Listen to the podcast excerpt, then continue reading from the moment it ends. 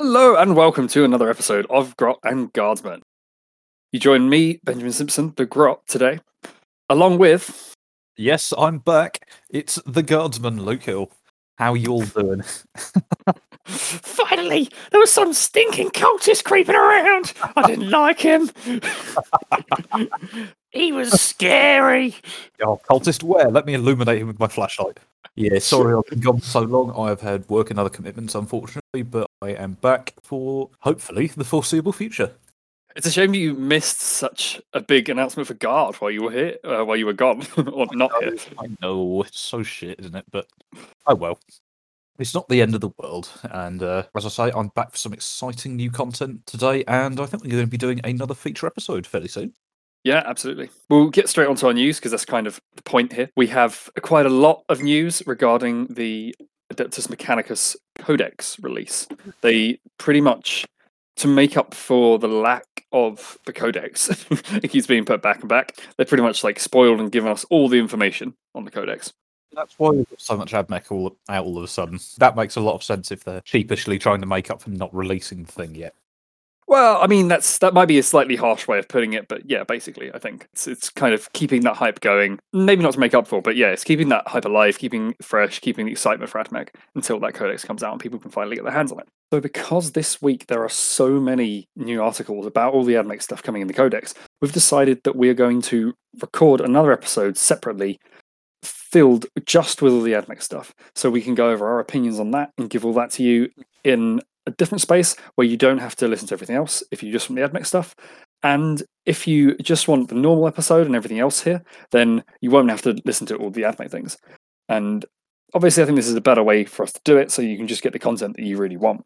Its own little separate package. It won't be too big, but we'll summarize all that stuff. Right, shall we kick off with the uh, where is it? The Soulblight Space Marines and the Scions of Mars. Mhm. We will skip over the Soul Blight because it's pretty much just the fact that all the Soulblight Gravelords announced on the very first day of Warhammer Fest are now available. Basically, so we're we're not interested. It's I mean, I'm kind of interested, but it is a 40k podcast, so we'll um we'll let you know that that's available if you want it. Yep. But that's all we're going to say on it. And what we really have, like we said, is the AdMech stuff. The codex is available for pre-order, but it's still not out like we thought it would be by now. So um, that's available, and we also have the data cards and the yes. dice. So those are the kind of ad mini bits for um, AdMech. Um, but there is uh, there are more well, not really more models, but there are models um, or model collections that have been announced. So we've got a new AdMech Patrol, which has a uh, I'll go through it. We had this uh, patrol spoiled a little while ago. Can't remember if we actually spoke about that spoiler on the podcast, but it's it is as we thought it would be. We've got a tech priest who is leading a squad of Skitarii who can be, you know, your standard Vanguard or Rangers. We have the Onager Dunecrawler, which is a bit of a staple tank. They're really popular and see a lot of use. And we have a squad of Kataphrons. oh yeah, that's what they're called, Kataphrons. So, and Kataphrons have seen a really big buff. They're going to be really nasty troop choices now, like really strong. We did mention them a couple of podcasts back, I think, but they are looking pretty damn nasty. Yeah, we had When we were talking about the weapons updates, wasn't it? Yes, exactly. We had the change to their weapons and we spoke about that. Actually, this box, I think, with the exception of that tech priest, everything in this patrol has had improved weapons. All the Rangers have better gurney rifles and special weapons. The Onagers had its heavy weapons and stuff updated and become better and more shots and stuff. And then the Destroyers, uh, sorry, Kataphrons are all updated weapons as well. This is uh, going to be quite a force to be reckoned with. I was originally slightly upset at this patrol when I first saw it because it's a lot of the old stuff, and I wanted a few like new shiny admin models. But I kind of understand why they've done that now. If everything here has been buffed, it makes sense.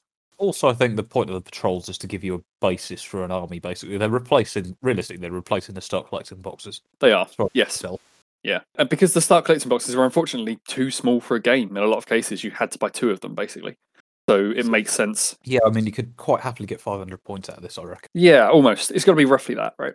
Um, it'll be a patrol detachment. You could play conceivably play a small game with this, so it's definitely a start better starting point, right? Yep. So the only downside to this box I can see is I suspect it's going to come out at 85 quid or 80 quid. 85. They all are, right? All of the um, patrol All attachments are. They are, which I think is a bit steep personally, but I, I guess you're still saving money. Um, So in total, this box would come to about 130 quid ish if you were to buy it all separately.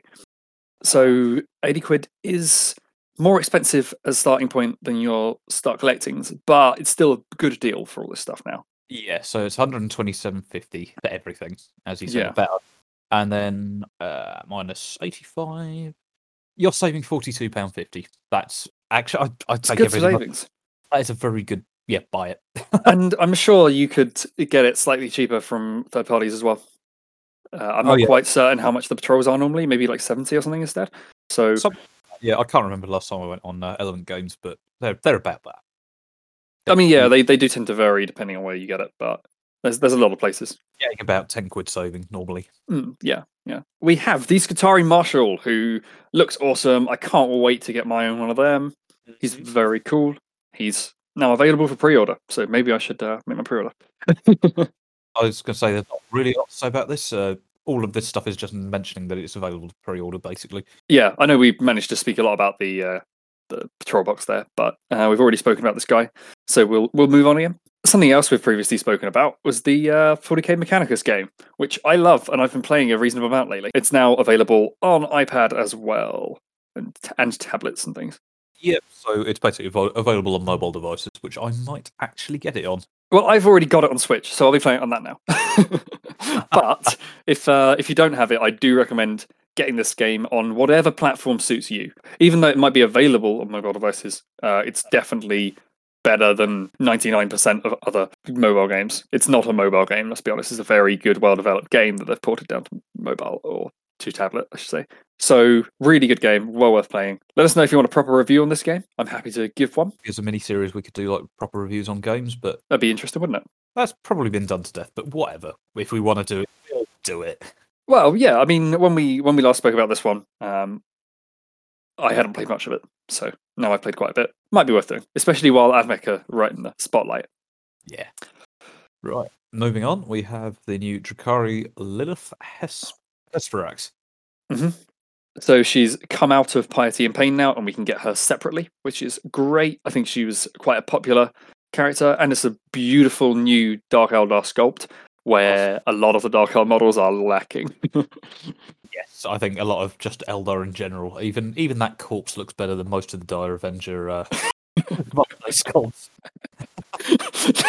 I mean, the, the corpse on her base does look really good, but uh, you're right. You're very much right.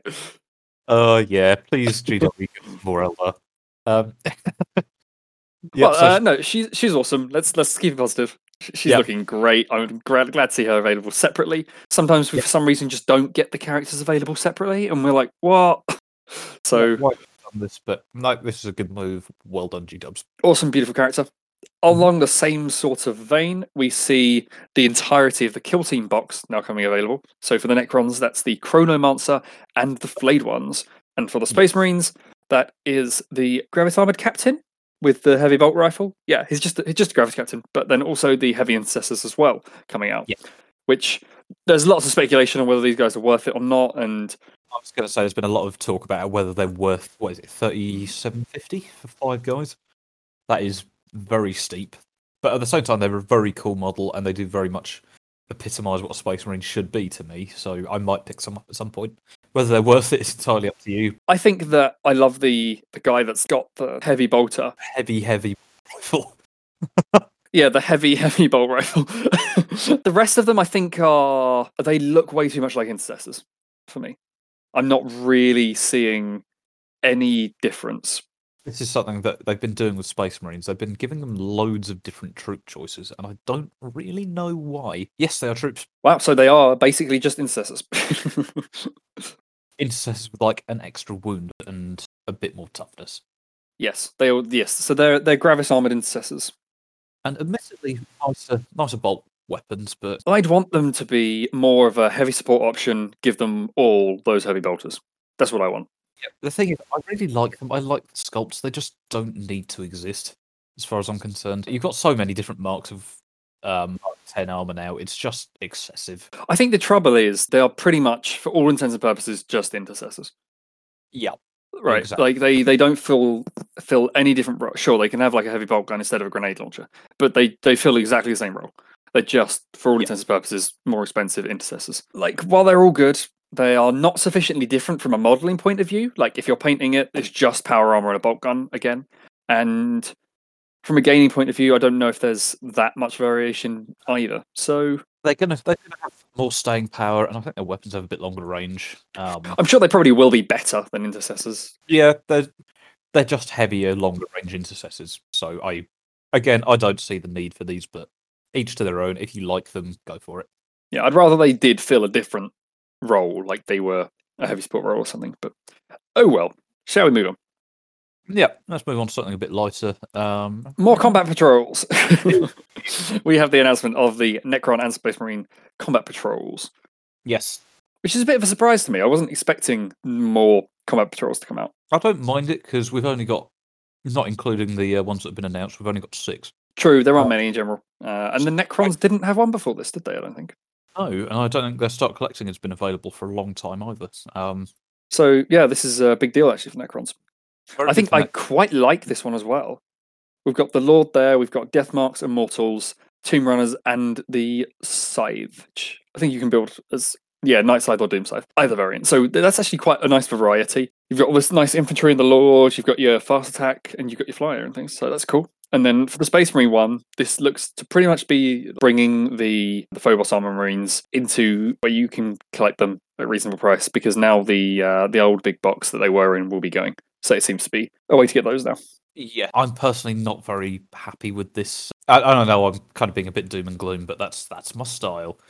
Uh, I'm not very happy with this patrol box, to be honest. I I personally really don't like Phobos armor. I know it's probably controversial, but I, I just don't like it, and um, I'd much rather have a more basic box, if that makes sense. Like instead of having the uh, Phobos armor, I'd much rather have say ten intercessors. Well, I'll say what we've actually got here, right? So we have ten of the um, infiltrators or incursors. I think you can build them as maybe. Yes, I think it's well ten infiltrators, right? Um, You've got an impulsor to put them in. You've Yep. got the Phobos captain in the front, three eliminators, and and three suppressors. So there's quite a bit in the box. I'm not going to knock the value. I think these are both going to be very good value boxes. I just don't like what's in Space Marine one particularly. Well, I I don't mind most of it. Like I think the eliminators are amazing with those camo cloaks and snipers and that vibe. They're really cool. The repulsor is like a, basically a Primaris Rhino, so that's going to see loads of use. The suppressors, I've never used them. and I haven't seen them being used. I I don't know. there's a lot of debate over those. I guess. Depending on how much they cost, they could be really good at anti-heavy infantry or anti-light vehicle. And fast units are a really big deal now. Just being able to get around quickly is massive. Yeah, absolutely. I'm not displeased with those. Um, but as I said earlier, replace all the stuff with intercessors, and that would be diamond for me. I would absolutely pick that up. Yeah, I think I'd rather just have intercessors than those uh, infiltrators. But I understand why they want infiltrators available in in a patrol. So there we go. That's that. And we have Dark Imperium by Guy Haley that's now been moved to audiobook. Yep, always good. Great. I love to see things in audiobook. And Godblight as well. Oh yes, yeah, of course. Uh, so that's all uh, all very nice to have. yeah, Um, with uh, with Tom, our friendly cultist, we spoke about Godblight a bit. Oh yes. Yeah, and it looks like there's also a, uh, a very shiny limited edition.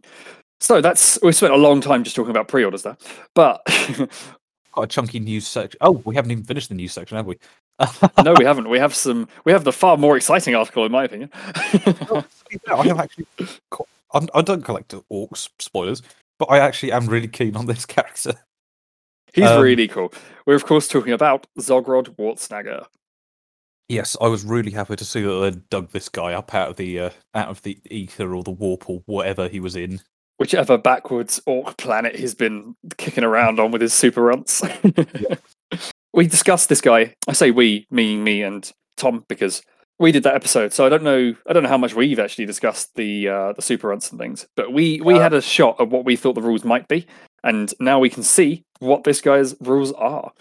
Yes, um, I will point out we the uh, we we did do a feature episode on orcs file got corrupted, and we absolutely called pretty much everything that came out. Just just yeah. gonna leave that with you just to uh, brag a little bit.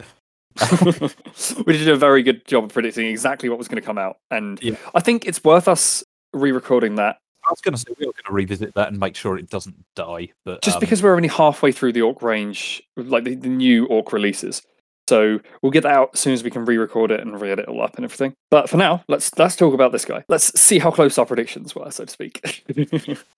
quickly run me through what your predictions were. the super ability here, which the actual one that I'm going to read out the news is at the start of the first battle round, select one Gretchen core unit from your army to be Zogrod super runts. Each time a model in that unit makes an attack, add one to that attack's hit roll. That unit can shoot while performing an action without fa- without the action failing. So um, this That is- is near enough what me and Tom thought it would be.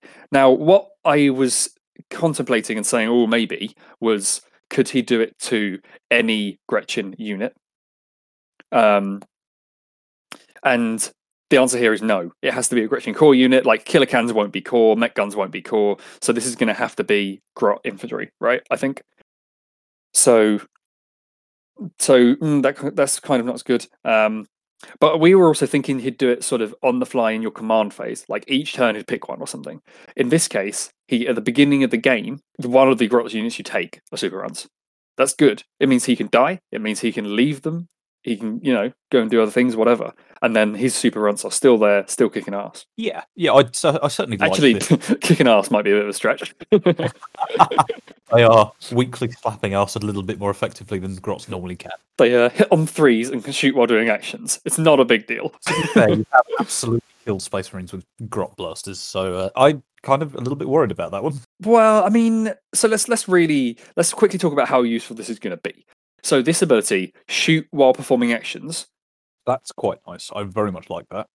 it is genuinely really good. That actually, that's a way bigger deal for me than plus one to the hit roll. Agreed. Definitely agree. You can all, I mean, I say, unless the grot unit changes themselves, like the standard ones. Currently, you can get three up hitting anyway by having thirty of them, or more than twenty, I should say. So if you try and do, if you try and get the most out of this, that plus one actually makes no difference because you Uh, would be getting it anyway. Yes, it does Um, because it's just adding is add one to the attack's hit roll, so they'd be hitting on two pluses. but in ninth ed, nothing stacks. you can you can only get plus one or minus one. So, uh, Okay. yeah, it's cool. We'll get down then. Um, Yep. But yeah, so that part of it, I really don't care about too much. And also, it's only grot blasters. It's not like hitting on threes is that big a deal. I'm getting like a bunch of strength three, AP minus nothing, one damage, 12 inch range shots that, okay, now they hit on threes. Like, it really doesn't matter. They're still only going to kill one space marine. if that. Might- Probably not. Probably not. Right? They'll probably still fail. So, to to summarize quite simply, that doesn't matter. But realistically, it probably will be like just getting that shooting at all. You might get that wound, like the, to get all the shooting or nothing because you're doing the action, and you will be doing actions with the grots. well, that is virtually their, point now, isn't it? That's what you take them for. Unless Yeah, you're screening, is- Mhm. you're a madman doing a Grot Revolution army, which props to you if you're doing. I'm so tempted. that. You- You've got 20 But- Space Marines. I have 400 Grot. Have fun. Uh, I mean, yeah, like grot, the grots are grots are awesome. They're such a good part of the lore and the orc fluff and things. They need to be more usable in a combat role, which this is definitely a step in the right direction. Um, Yeah. Ah, Like- I, I kind of agree with you, but I also think they should be shit. I I think they should be They- cheaper. They need to be. You're right. They need to be shit. And the trouble with making them cheaper is they currently do. They're currently really good if you take ten of them to do objectives. For fifty points, they're amazing at what they do. The trouble is they cannot ever try to perform any kind of combat role. So yeah, I mean, if they come down in points, then they will be usable in combat role. But then they might be too good for being like ten mans. Yeah, it's a weird one. Um, I I don't agree with making better in combat because, like, even if you just make their what what strength is their weapon, for example, strength three.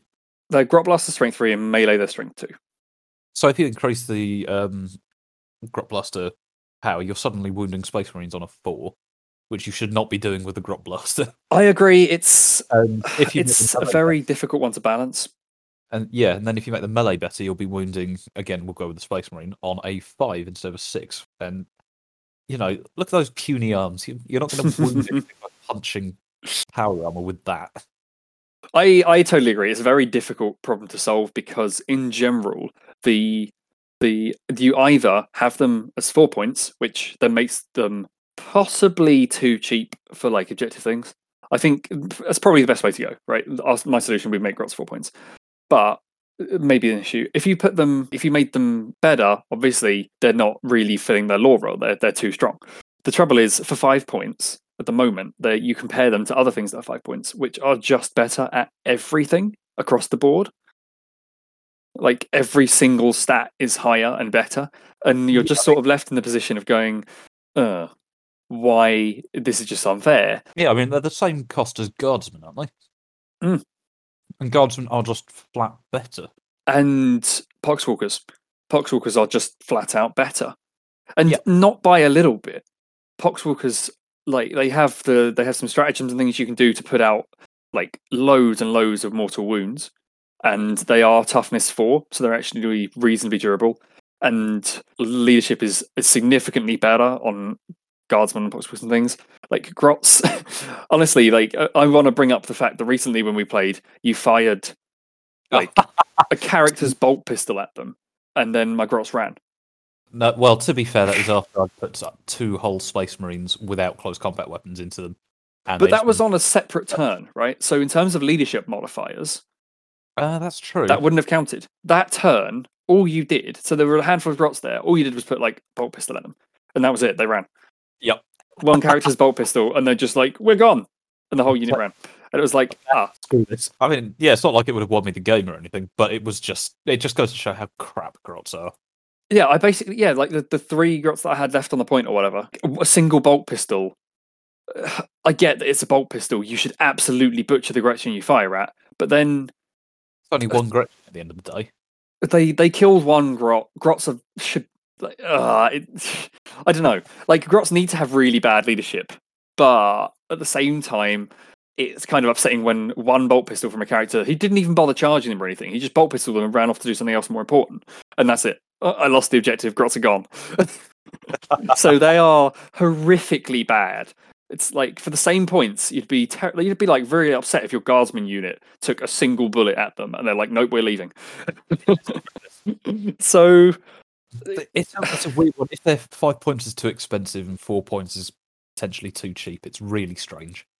yeah, yeah, you almost need them to be cheaper if you're running lots of them. You almost need the first ten to be five points, and then if you add more grots to the unit, they're cheaper. Because then you know if you're sitting loads of them on a point, you you're doing it wrong. You you know if you're using them in combat because and you want lots, then it's it's fairer. So Yeah, yeah, I agree with that. I think I don't know. Yeah, I mean, the, obviously, it's that It's- it's- completely is different from the way they do all points for models right now because it's different per number, of- like per number in the unit. But yeah, I, the the problem is, and this is a very good problem to have. 40k is just so diverse that you know you can't have everything perfectly balanced. It's yeah, just- it's so hard to balance. too much stuff in here. I mean, you've got what nine factions, maybe somewhere around the region. Nine. In 40k, 20 something. Keep up. Sorry, uh, yeah, no, they're literally like 20 something factions of 48 now. Um, yeah, are some of those sub factions like uh, Harlequins and Eldar, or like I mean, like I mean- Eldar and Dark Eldar and Harlequins, I would count in separate factions. So yeah, fair enough. All right, so yeah, we'll go with twenty something factions. there are so many. It's I get that it's very hard to balance. Ten units per faction. That's still over two hundred units that you've got to balance. Oh yeah, And- it's it's not going to be easy. It will be difficult to balance this game. Anyway, shall we move on? We've talked about how crap grots are and how difficult to balance this game. But also how grots are really good. Um, and we'll I think because later on we're going to talk about a bit more about games, and then I will point out some of the places where grots are amazing. But anyway, you're right. Let's move on. And we have his weapon, the Grab Zapper. That's a cool name. I like that. That's got to be his giant ass claw staff. Oh no, I reckon it's his pistol. Pew. well, Uh, um, we've got yeah. we've got the Grab Zapper, which is his uh, looking looking so cool on the model. I can't wait to paint that. That's awesome. Um, Yeah. Let's talk about its stats. We have strength plus two, AP Yep. minus three, damage Oh. two. That is almost a little bit disappointing. It's like a worse power fist. So here's the thing, right? Mhm. I, you're right. It's actually so the damage two it compares to the power. Power fist is damage two. So Uh, that's, but your thing, power fist. Orcs get a power claw, Ah, and the power claw is D three. Yeah, okay. Trouble okay. being, you know, you try and snip a marine, and then you can't reliably kill the marine. It doesn't Yes. matter if you do three damage. If you get lucky and roll one, then he it doesn't kill a marine with his power claw. So No, I. I- This is an improvement. I know that people are going to shout kill saws because they're damage two, but kill saws like are in the Meganobs kit and a Mekboy character kit. That's it. You can't put kill saws and everything because they they don't really exist. The bits aren't there. It's like Yeah. saying, "Oh, put eviscerators on all your space marines and things." Like, no, there's an eviscerate in in the assault marine kit and nowhere else, so you can't do it. um, Unless you want me to buy like 20 assault marine kits, or in your case, 20 Meganobs kits. Yeah, you, you don't want to be just buying Meganob. And even then, that's like mega armored kill saw. It's not the same, if that makes sense. Yeah, It's it's, not in the it's same housing. It's in. It's as part of the boxy armor. exactly. It's like trying to put like Terminator power fists on scouts or on Space Marines and things or on guard. It's like it, it won't work. It's like what we used to have to do and put marine bolt guns into guard. And so, just- yeah, I've got a bunch of guard Oh. guard sergeants converted up with scout and space marine bolt gun. So I'm happy to see this in some ways because that damage, the damage two compared to D3, yeah, it's the same on average, but is reliable and reliable. rebi- Reliability is something that you really need for orcs right now. Every time I'm playing, it's like it's so swingy. I can I either do amazing. I'm like, yeah, I butchered everyone, but sometimes it's it's the complete opposite, and not, just nothing happens. And I'm like, oh, Yeah. right. So Well, another example for this kind of thing for uh, all of us Imperium players is the las cannon. It's like, yes, I got a really good hit. Oh, I roll a one and it survives. Oh, brilliant! It's Mm. it's, Like, it's that kind of thing. It's like you in go your in, case, the problem is a single shot, so a single bad roll and it's, it's wasted. Uh, well, yeah, I suppose so. Um, I think the the the damage reliability buff that's coming to las cannons from from the point of Admech, I believe, Mhm. uh, being D three plus three instead of D six damage is a big deal. Oh, that's going to make so much difference. Yeah, definitely. So in this case, I think I'm very acceptant of two damage. The the real problem, I'd say, with two damage weapons is when people start having the whole lower damage by one ability. Because oh. all dreadnoughts and Death Guard, you just this guy's basically now useless. He's he's Yeah. one he's one damage. He he can't ever kill a dreadnought. It'll take him all game. He goes into some Chaos Space Marines. He can't kill them. It'll take him all game. Like he's he's Yeah. then useless in those cases. But for Oh. the most part, ninety percent of opponents, this is good. Yeah, I mean, you're just going to have to pick what you throw him at. You're not going to be chucking this guy at a dreadnought. Let's be honest. Uh, yeah, probably not. Probably not. You are chucking this guy at a dreadnought. Either things are going very, very well or very, very badly. I I think that there are we're in a place as orcs where if someone puts down like a Leviathan Dreadnought or a Telemon Dreadnought or something, there's like maybe one method in the entire codex that can really take it down effectively. there's there's barely any ways that's physically possible to win that fight, which uh, I hope well obviously will change in the new codex. Immediately orders Leviathan dreadnought. Well, actually Leviathans aren't that bad, like because they're I know dreadnoughts are- anymore. They've they've come down in like they've come down in their power quite a bit, and they're better better balanced now than they were. Anyway, moving on because I, I don't want to I don't want to move away from this guy. Like I still want to talk about him. He's the point of this. There's something I'd address as, as well is the the the weakness of Peter Power Claw is this is only plus two strength, and assuming this guy's strength five, which is Nob strength, then that makes him strength seven. Mm, that's irritating point to be at because you're not going to be snipping Space Marine. It's not optimum, is it? I think I wouldn't care too much if he if he was uh, strength eight because then the difference between strength ten and strength eight is pff, virtually negligible. Um, yeah. The it's- problem is when you've when you've got something like Strength Seven, you're not double anything. So it's like Well, you're, you're double guardsman and Tau and toughest you're three, like sisters. double guardsman, but you're not over You're not you're over double guardsmen, but you're not double marines. It's like you're Mm. somewhere in the middle where you've got that extra pip of strength, but it's not going to make any difference. And if it was a times two power claw, you'd be times two like even gravis and toughness five stuff. Oh yeah, So- things. Um, minus three is the same as power claw. It's good. Like it is a good weapon. The thing is as well though, I'm going to point out that he's a runtherd. His whole point is to be a support character, and I think his points, the points for a runtherd is currently like 40 points or something. It's really cheap. Now, admittedly, a runtherd right now isn't worth that because they just don't do anything. But Yeah. if he's like along the same lines, like he's got this weapon instead of like the one attack grot prod or whatever it was that's useless on a current runtherd. Um, he'd actually do things. So if he is cheaply pointed, he's actually got a reasonable sting in terms of his attack. Yeah, I was going to say it's all all relative, isn't it? If he's Mm. say 50 points, that's going to be a rather nice damage boost.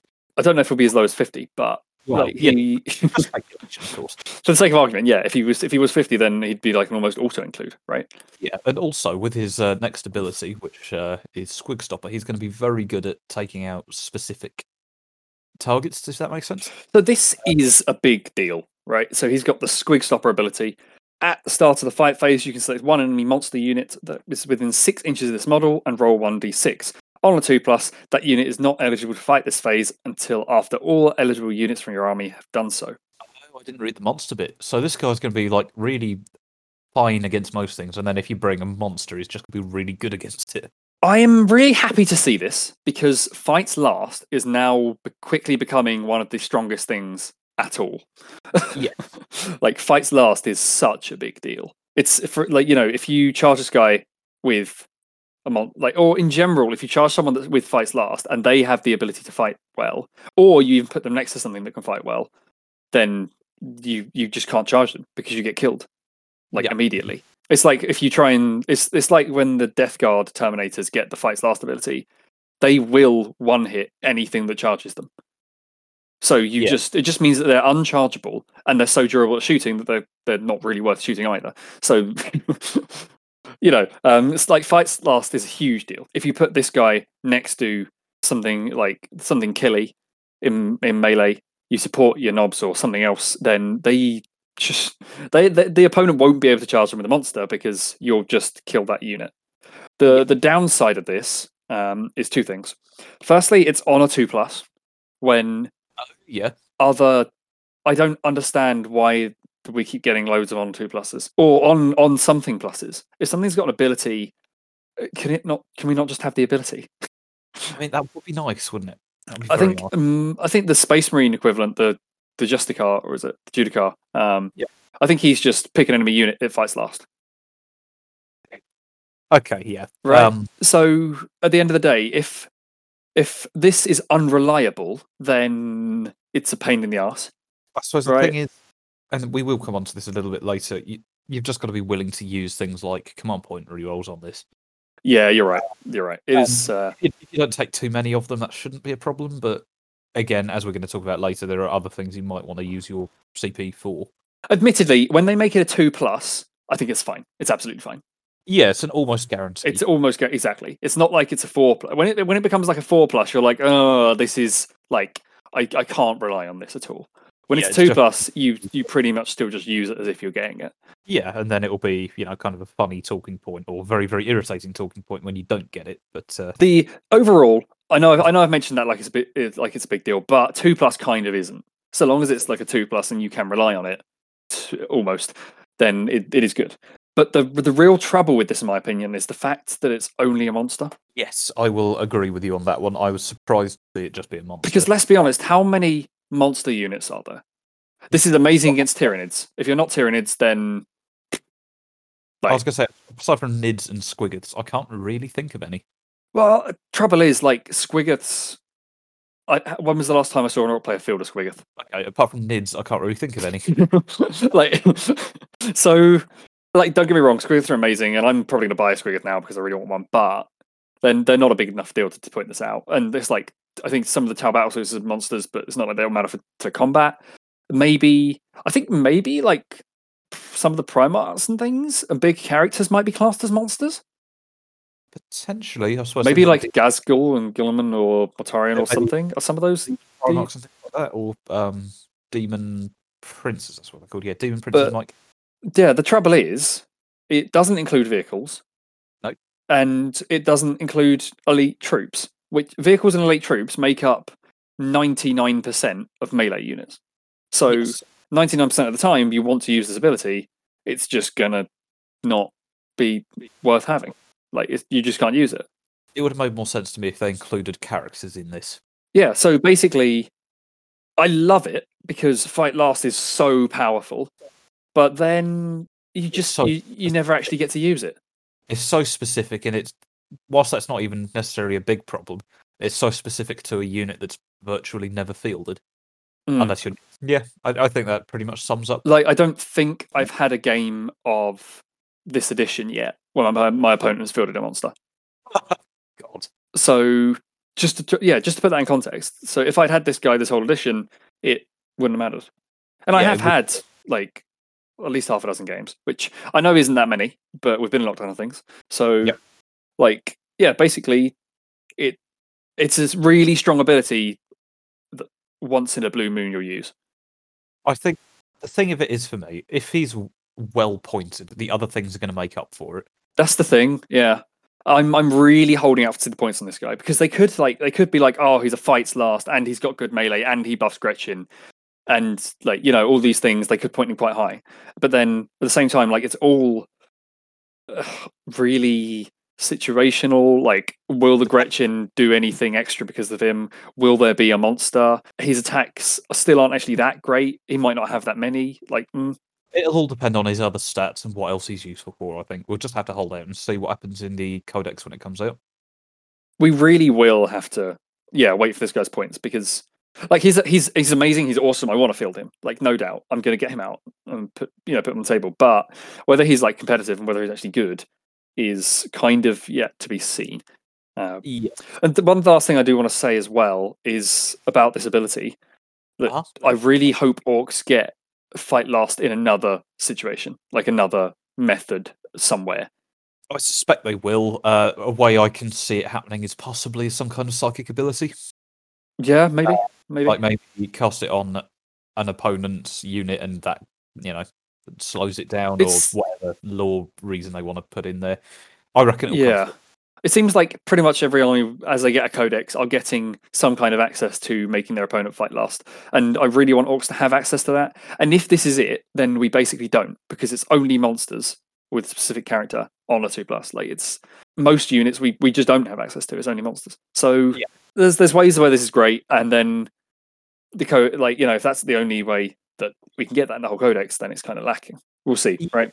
Yeah, we'll we'll hold out on that one. overall, really happy with most of this stuff. Like the Gretchen ability is super useful because you'll be doing loads of actions and it makes a big deal, makes a big difference. Uh, melee weapons really good, supporting that. Um, and at the end of the day is another ork character and uh, named ork character, very nicely model. He's awesome. He's cool. Yeah. And then they uh they they showed us a picture of the 1994. I was gonna say, I I think I prefer the 1994 one to be honest. He looks really good on that 20 mil base. That doesn't look oversized at all. and his ridiculous cartoon features and stupid Oh. pose and oversized hand. The 90s just hit different. This model is older. Uh, This is, this this is yeah this this model is just straight up older than us. Like it's it's awesome. Don't get me wrong. He's cool, but of like totally different retro reasons. I think a lot of people didn't know he existed before this. So yeah, it's. I think he's kind of fallen. As I said earlier, he fell into the warp and hasn't really resurfaced until now. So Mhm. yeah, very happy to see him back. yeah, he's awesome basically, and I love him. Yeah. So in our final paragraph here, it says that the uh, in case you're wondering if he's the only snakebite character arriving, he's not. you can't just have your force led around by Nobs and Smasha squigs. So absolutely right, we're gonna get more characters. I guess this is alluding to the war boss model that we've been talking about. The big snakebite war boss model with the big skull on his shoulder, the huge Oh, cleaver, that guy. Um, And are you talking about the one with the little grot with the machine gun on his shoulder? Actually, it does say, if I read this out specifically, I'll, tell you what, I'll just read the paragraph because it's very short. It says, Oh, and in case you were wondering if he's the only snakebite character arriving in the new codex, he's definitely not. After all, the squig ri- riding side of the Beast Snaggas can't just have a few Nobs on Smasha squigs leading them around, can they? So actually, it says it says the squig riding side of the Beast Snaggas. So quite likely, this will be a character on a squig, so maybe not that war boss. Actually, not. Oh, it'll be interesting to see what that is. That Um, could be that could be awesome. Maybe we'll see like another a, a war boss on Smasha Squig, or it could be a HQ variant of that chariot. Oh, Orks Ooh. don't tend to have HQ vehicles, but this could be the first Ork HQ vehicle. Oh, I mean, I mean, no, because the war track. But yeah, that could be a very interesting option. there's yeah, there's not many Ork HQ vehicles. It's, it's not as popular as you know, like other armies in some cases. But yeah, so HQ vehicle, it could be that big sled, an option of that, or you know, we'll wait and see. That'll be really exciting in what two weeks. So Yeah, we will have that to look forward to. there we go. And onto the main non-news topic for today's podcast. We are finally getting back to a world where you can meet people and game. the plague is lifting. We can, in the UK, legally, as you say, meet up and uh, hit each other's plastic models. This is a, uh, a glorious Uh, occasion. And, and to mark this event, we are going to be talking about basic but, you know, fairly integral strategies. So what we're going to be talking about today is giving you some hints and tricks that aren't like super basic. They're not like basic necessities of how to do this, how to move, how to play the game. But neither are they like super top tier competitive meta things that are unreasonable in a casual setting. So it's just basics of how to improve your game and play well without being ridiculous or unfair. Yeah, they're not they're not massively complicated, and you should really be thinking about them throughout your entire game. But they're not set out for you almost. Mm-hmm. So right, shall we kick off with? Uh, I believe the first one is screening and what that is. Yeah. So the concept of screening is a method of protecting your more important units. Now, this will usually be characters and big killy vehicles, Yeah. but you might also be screening elite infantry or anything that you really want to survive. And how this works is you take a cheaper or new, more numerous unit that you don't mind losing, Yep. and you pretty much spread them out, at least to an extent, in front of the and in reasonably close proximity the, the unit you want to protect.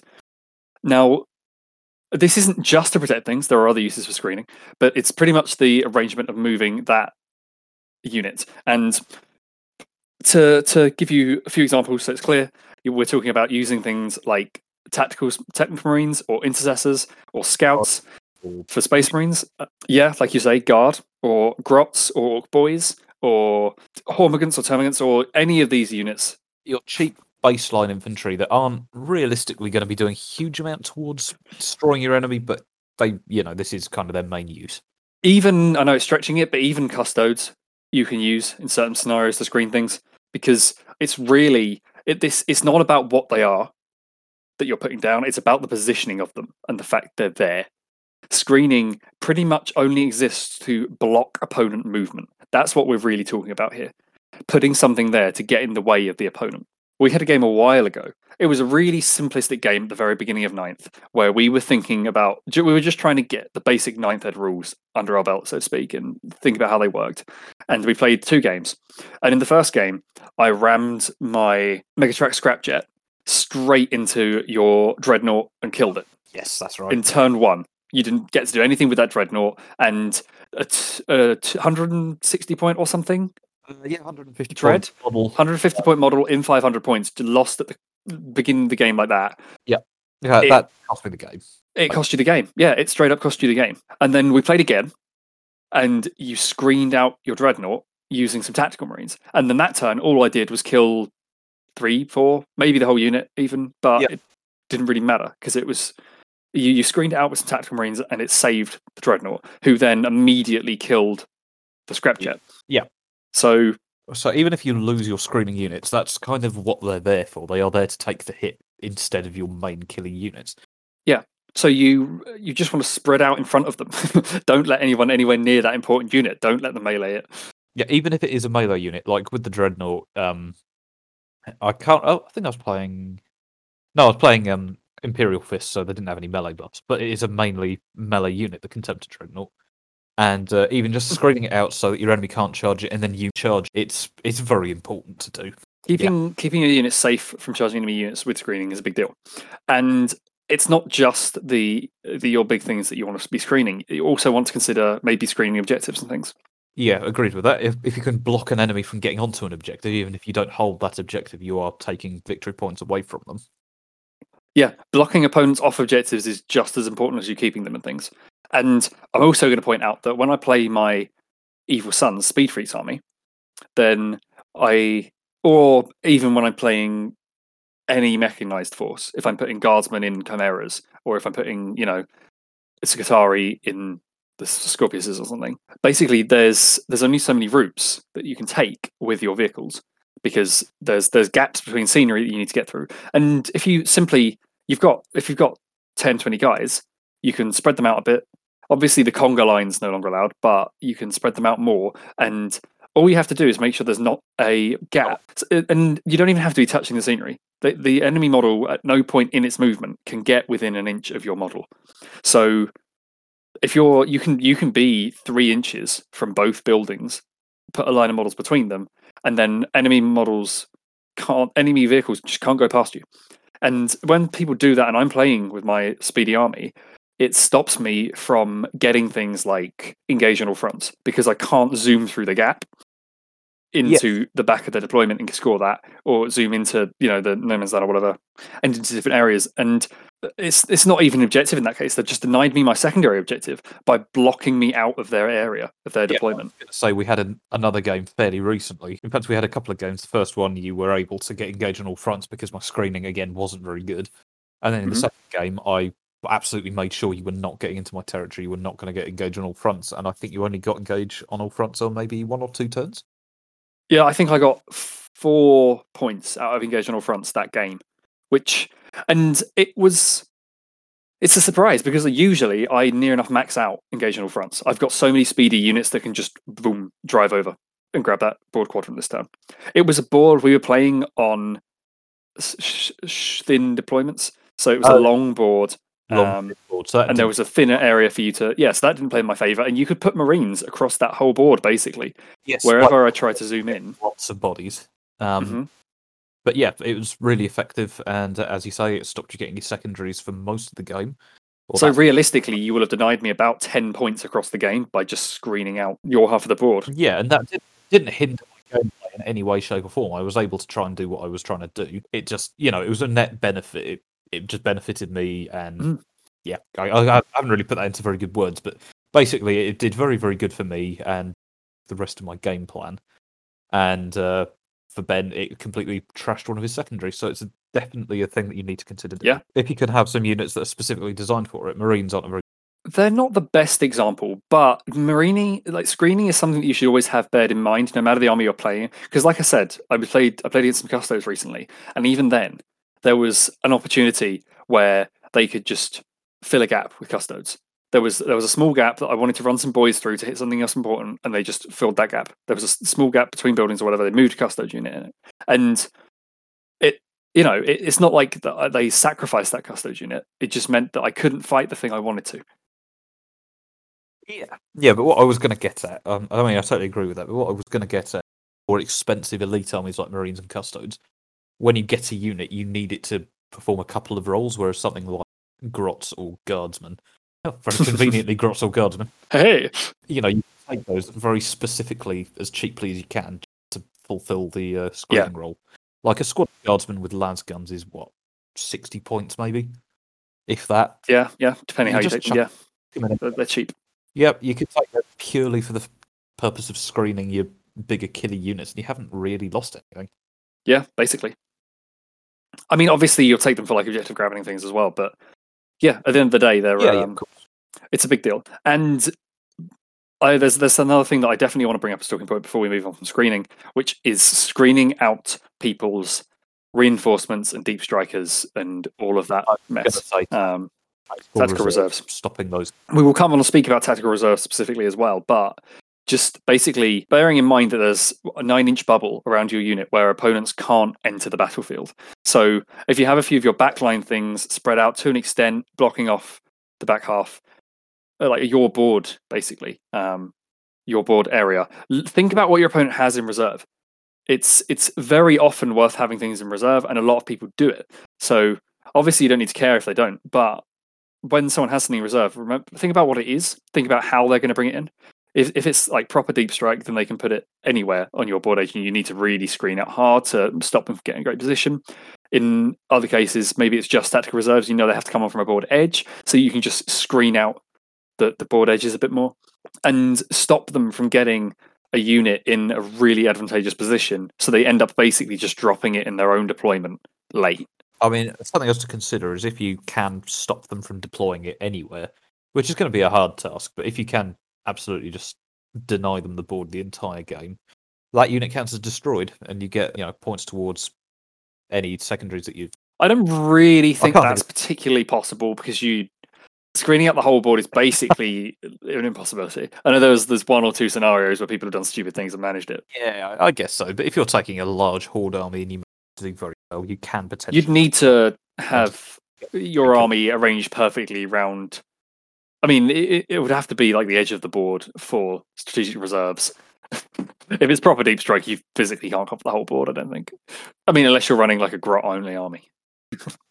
I was going to say if you have enough bodies, you can potentially do it. But yeah, they're, they're always going to be they're always going to be able to deploy in areas they control, right? So it's kind of they'll be able to deploy it, but that's obviously not what they wanted for that unit. They've ended up just in some cases like spending CPs and time and effort to just like have their unit arrive late. Yeah. they don't get anything out of it. We'll talk about more ta- about the use of tactical reserves, but you can basically make the reason they took the tactical reserves pointless a lot of the time. yes. So any other any other um, points before we talk about uh, our next tip? I can't think of any. No.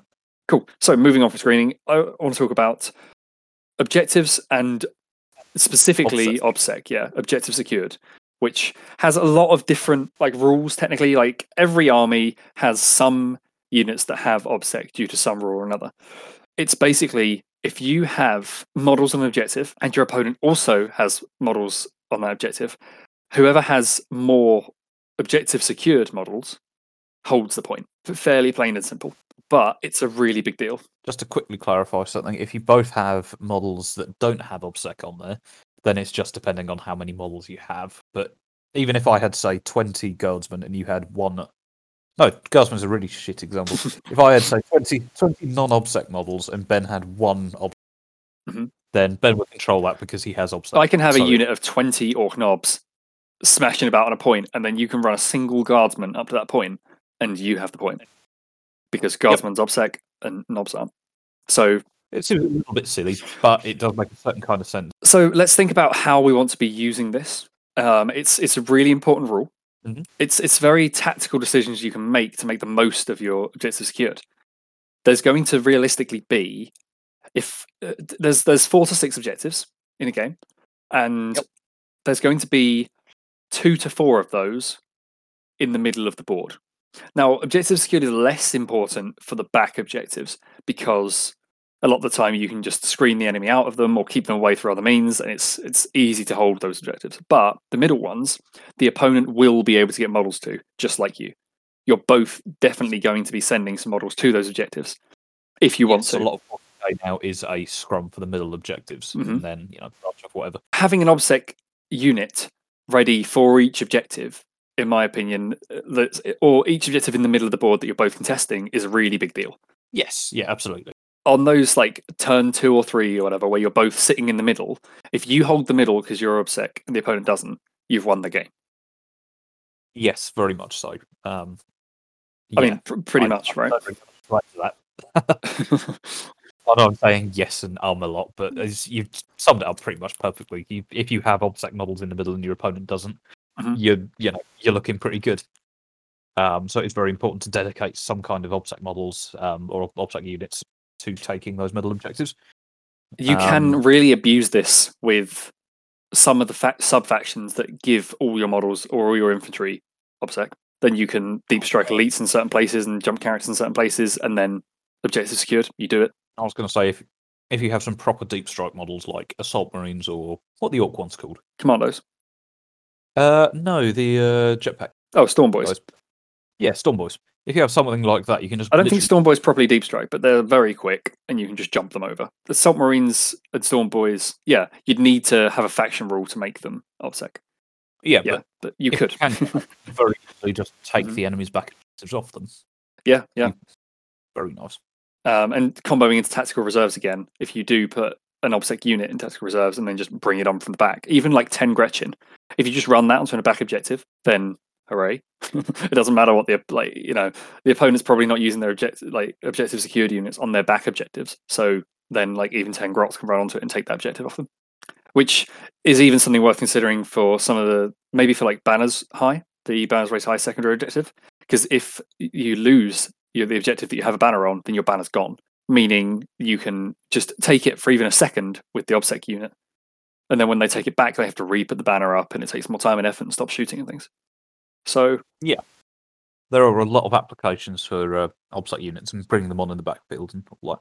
Yeah, absolutely. And something you can do quite often, your troops, you're like, oh, uh, yeah, obsec's fine, but I don't want to engage. I don't want to get in their face in melee because my ten guardsmen will be horribly slaughtered by all those ork boys or by those space marines or by those Tyranids or whatever. Now, one thing that you consider is that you don't necessarily have to be a melee. If there's an objective that the opponent has sort of run up to and just about got some models on, and they've got four, maybe, of their unit there, or even if it's like one or two of their models or something, they might not necessarily be so over the point that you can't get there. There might be cases where you can run models in range of the point and But not in melee. not in melee exactly because Yeah. you only have to be one inch away from the enemy to Yeah. to be each, objective has a three inch bubble around it. three yeah yeah Um, or six inch you know like diameter so if the opponent on had just about made it and got like four guys on which uh, you know that's arguably not even just about they actually they've sort of made it then you can go up and dump 10 guys on the point pretty much Yep. you can take you can go up in line with the objective and then yeah hooray you hold that Yep. you can shoot them and then sure they might charge you after but then if you want as overwatch you might be able to get in a defensive position or something And even if not, you have just denied them points. You've absolutely denied the points, and if it's a cheap unit like Guardsman, like we were discussing, then amazing. Like Gretchen, then amazing. You've you've taken those points off the enemy. Yeah, I can imagine that guardsman with a uh, maybe a flamer is going to be a very good build for that kind of thing. Cheap, you can pretty yeah, much like a sixty-ish point unit, guard with a flamer, throw him in, flame them, shoot for you, ta take the objective that turn, and if they die, well, meh. they've done their job. You only really have to take objectives like that for a few turns in the game to start denying your opponent loads of primary. If you did that across the board on two turns, you've done it. Yeah. So, yeah, you don't, you, you know, an obj- objective secured again. Like you know, they could have loads of models and on, on a point. But if there's just about enough room for you to get a single obsec model on the point, if they don't have obsec, you've done it. Again, like you don't have to charge that. So if you don't want to charge, you don't have to, but you can be aggressive, and you can take these points. Yes, very well worth doing and very well worth considering. So, uh, yeah, obsec, use it. And while we're also talking about objectives, there's some more general like objective based tactics you can use with just model placement and things, which are to start with, you can. One thing I love to do when I'm running mechanized armies, like I spoke about earlier, is I can move in and then where a objective is nearby a impassable terrain piece that you can't climb through or anything, park the vehicle somewhat up against the terrain piece Yeah, and what, create a physical barrier to the. Uh, I mean, it's basically just screening, and you could do the same with a troop unit, but the Mhm. opponent is probably going to be a bit less reluctant to charge the troops or something. It, dep- it Yeah, obviously depends on the scenario. The thing you can you can abuse the toughness of a vehicle. If there's a basic unit of guardsmen that was going for that point, or intercessors that were going for that point, or something that's not amazing against a high toughness model, you can just sort of park your transport in the way of them, and then they either spend ages going round and sort of mucking about, and they don't get the point, or they charge your vehicle, donk it for a wound. You don't really care, and then you've still managed to keep them off that objective. So yeah, very effective use of things like transports that once they've delivered their cargo aren't going to have much use on the battlefield anymore. Mm-hmm. you can yeah it's a way to make really good use just blocking screening out. Depending obviously depending on the size and shape of your transport but some of them can be reasonably big. And depending on the angle the enemy are coming from like i say you can you can pull in the way between gaps and buil- buildings and things and just stop the enemy from being able to get on that objective which is super handy Yes, very nice. again, one of the things I think people struggle with is taking an objective with a shooting unit. And one thing I want to point out is that you can try to draw enemies off of objectives. it's it's a fairly rare scenario because there's two two weaknesses to it. Firstly, you need to sort of have the the numerical advantage to some extent over the enemy. If they've if they've got loads of units, they're not going to care. They'll just charge you with something else or put something else on the point. But uh, and the second thing is it takes a it takes longer, but you can position a unit basically to make the enemy in their turn charge at your unit Off the point. off the point and leave the point.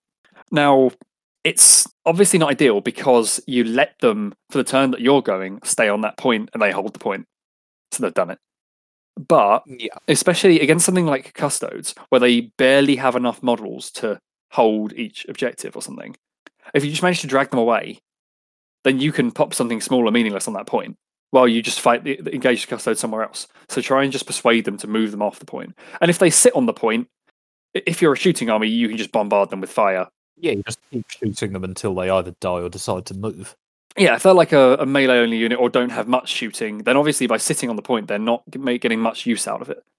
So you can just shoot them. And they're like, oh, well, I've wasted the 200 points of melee, like a Terminator's assault unit or something like that. You just sort of sit back and laugh.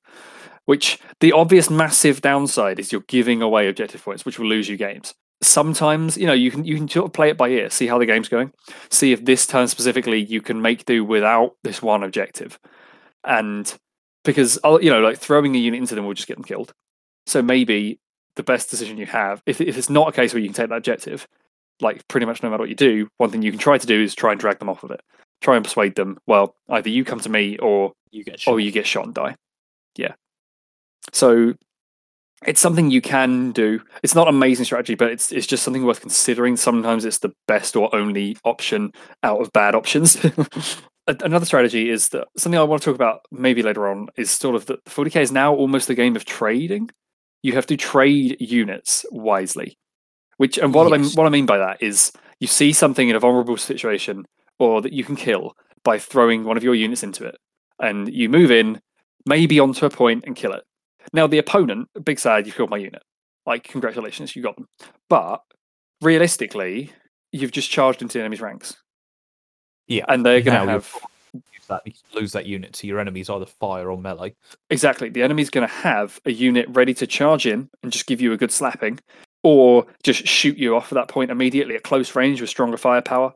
Because uh, quite a lot of weapons benefit from firing up close. So you, it's a game of yeah, throwing units into each other's stronger areas, and then the other person wiping that unit out immediately. So you've just swapped basically, swap the unit that you give them for the one that you kill on the charge.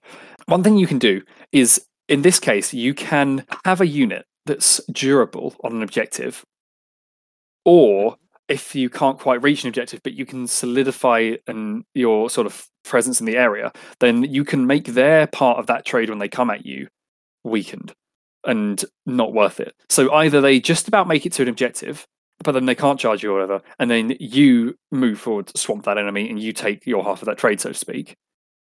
Or if you have an enemy on that uh, a unit, sorry, on that point that you either don't care about or is really durable, then they'll come in, kill it. So if it was like fifty, like fifty points of Gretchin, you move in, take the point off me, kill the grots, and then I wipe out your hundred point man like intercessors or your 150 point whatever. Yeah. Then I've made a really strong trade there. And Yeah, also, yeah. in this scenario, if they move on to the point and then you wipe them off of it, they actually get no points for that. They have to hold an objective to get any points for it. Yeah. So the downside is obviously that they they might take it at some point. Maybe if you've got a durable obsec unit, they don't even take it. But it's something that you can use. You can you can try and draw them into an area where they're weak, but they have they want to go because of the objective, and then swamp and destroy them. So yeah, as a, Yeah. there's it's or maybe maybe to an extent it's the fine line of not making them so scared to plow into your objectives. But making it so that it's kind of tempting, but yeah, you know that you'll be able to either take it back or your, your unit is going to stay where it's supposed to. Mhm, that fine line of making them think it's worth it for them when you actually have you still have control of that objective.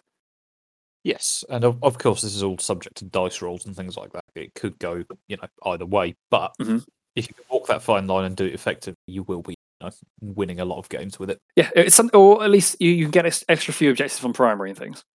Yeah, or doing a lot better in, in your games rather than winning them, I suppose. But Anything else objective based? Is, I know it's very generic, but there's a objective based sort of hints and tricks. So is there anything else that you were thinking objectives? Uh, not that I can think of. I mean, we've obviously discussed a lot there. We yeah, I think we've pretty much covered objectives as well as we can. so let's uh, let's chat about tactical reserves. What do you what do you make of tactical reserves? What do you think their uses are? What do you think the best ways to make the most of them are?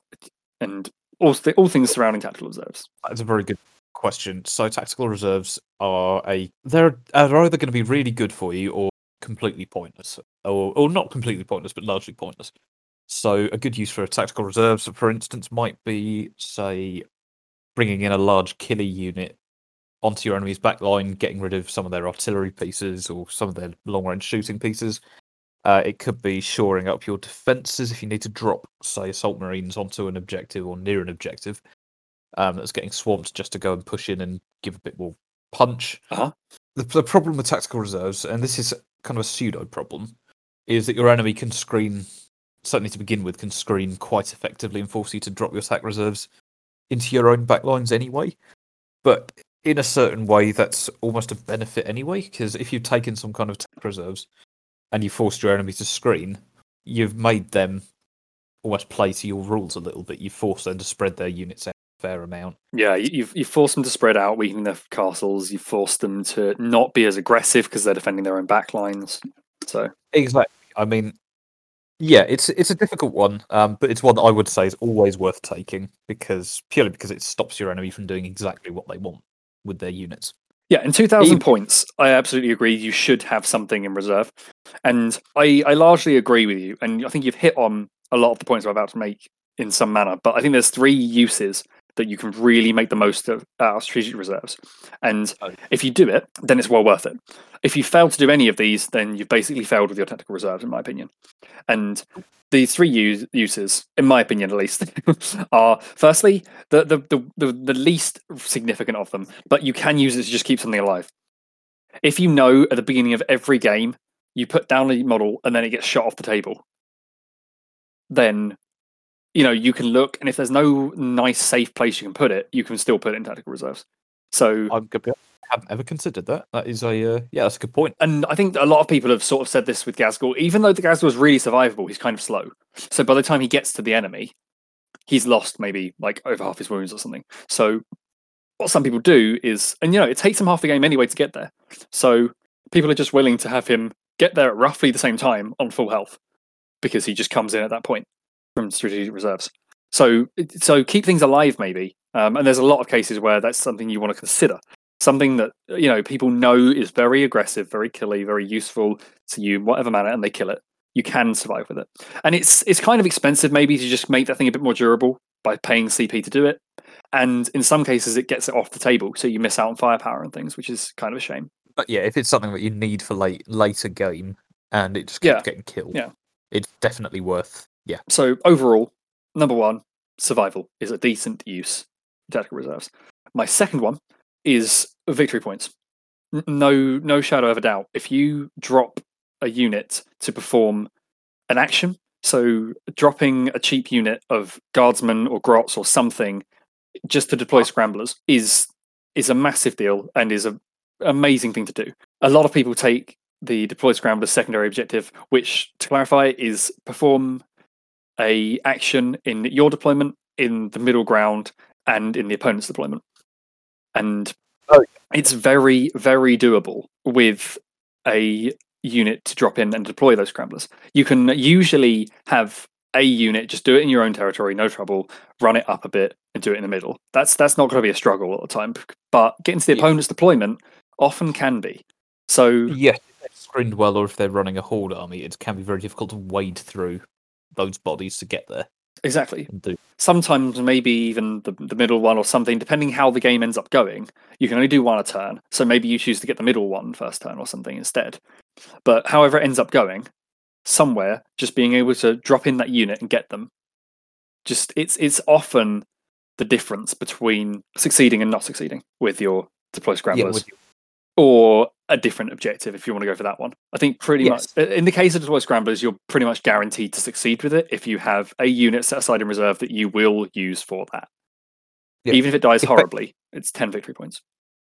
effectively the what we're trying to say here is if there's anything that requires you to get into a, uh specific position to do some kind of objective, it, it- yeah, tactical reserves are an absolutely fantastic way of doing that. Absolutely, and yeah, I mean, not not even just an action for a secondary, but it could it could even it could also be a primary. If you if there's a, a vulnerable primary, you could bring it in, take the primary, and that will deny them points. If you manage to hold it, then even better. You've got yourself some off their back objective. Yeah, see, I didn't even I didn't even consider that. Well, I think you, you, you mentioned it when you said like reinforcing a point that needs it with Vanguard vets, that type deal. Um, because we're still hitting on the same point, like directly getting victory points by bringing something in in a place where they're good. yes, yeah, I that's- suppose. Like, yeah. That's basically what I'm going on about. So point number two, just get victory points. Bring them on in a good place. Immediate victory points. Yay, easy. That's how you win the game. At the end of the day, it doesn't matter what you kill. I regularly win games where I've been tabled. so I say regularly, like you know, it's it's it's not it's not uncommon. It's not unheard of. So get the victory points. You should always your your first and foremost thought should be how am I getting these victory points? How am I denying this my opponent? The third use Yeah. um, is one that you definitely mentioned hard. It's in some scenarios killing something that's of really high value to the opponent. So what I meant by that is like, if say you had some kind of artillery piece, like I don't know, you did really well with a what was it, a Mek gun?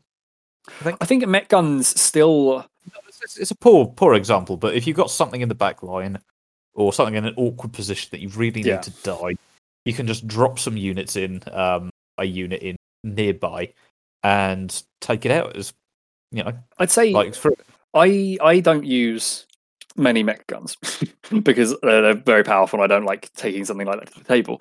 But in the case of someone who did use a unit of six Mek Gunz, if you did come in and charge and kill a lot of those, then at that point, then yeah, you're absolutely killing like a big killy asset of the opponents. And if you charged, like I know you take your predator sometimes, if you get that predator and it's gone, or if the opponent has like a Plagueburst Crawler or something like that, or a shooty dreadnought, or you know, Basilisk or any any of that kind of backline shooty unit, Mhm. yeah, you can just drop in. Say, in my case, it would be something like a load of assault marines with power weapons, and they could just tank it, and uh, that would be, you Mhm. know, a quick, effective way of getting rid of that. Plus, you'd have a unit on the enemy's back line. I was yeah, I was strategizing about the the nigh unkillable dreadnought that I was talking about. Like, oh, I hate it as an alt player. It's so hard to deal with uh, a levy or a, a telemon. yeah, any of those. Yeah, you have to go and deal with it because it's shooting will just take a unit off every single turn. But if you go and try and deal with it, they just one hit whatever you hit it with. So like it's it's so difficult to deal with. And we were talking about the warboss on bike in this specific case as a possible solution. And if they screen it out from the front, one thing you might be able to do is just get him behind using tactical reserves or something, and then you'll kill him. You'll get that dreadnought because the warboss on bike is a phenomenal, crazy option right now. Maybe I'll talk about that in detail another time with like ork strategizing. But so that's you know that's an option. It's you, you've beaten that aw- awful scenario by using the strategic reserves to be able to get them. I think that beyond those three, which was survival, victory points, and kill big thing. Kill big thing is the one that people get carried away with too often. If you have the option of getting victory points or taking a kill, you should get the victory points. But Uh, mm, yeah, I will agree to an extent. If killing the big thing is going to allow you to get more victory points later on, like Yeah. by stopping it from killing your stuff, then it can be worth going for the big thing. It'll. Yeah, I, I agree with you though. For the most part, for the you're, you're right, there are exceptions, but for the most part, it's worth taking the victory points. Yeah. The next thing I wanted to talk about in terms of like tricks and tips, and this really is sort of under the trick section, um, is making the most out of your additional movement in the combat phase. It's Yes. it's something that like as a casual player you can kind of just forget exists, like really easily. You can think, right, I've made my charge, we're done. Like sit there and fight. But Yep. there's there's quite a few situations that let you move, and you can move quite a bit with your with your models in the combat phase. And this might be in order to tag and engage another unit. This might be to get further up the board so you can fight something else later. This might be to get further onto an objective. There's quite a lot of reasons you'd want to move further, but a lot of the things we've been talking about so far are just about positioning where you are. So obviously, a bit of extra movement makes a big deal. And those things are firstly piling in and consolidating and heroic interventions. Let's think about some of the, the movements that you can make to get the most out of it. yeah. So um, uh, I'll, I'll make an example, right? Because uh, Okay. we're I'll make an example. So when you've charged, in the case of say a split charge, let's say I were to throw ten boys into two units of guardsmen, and hope that I would kill like uh, t- ten boys might or twenty boys. Say I've used might be a waste against one unit of guardsmen. But Yep. so bam, I I roll poorly. Let's say I don't do as well as I hoped, and I kill a couple of guardsmen in each unit. It's it's not gone very well for me.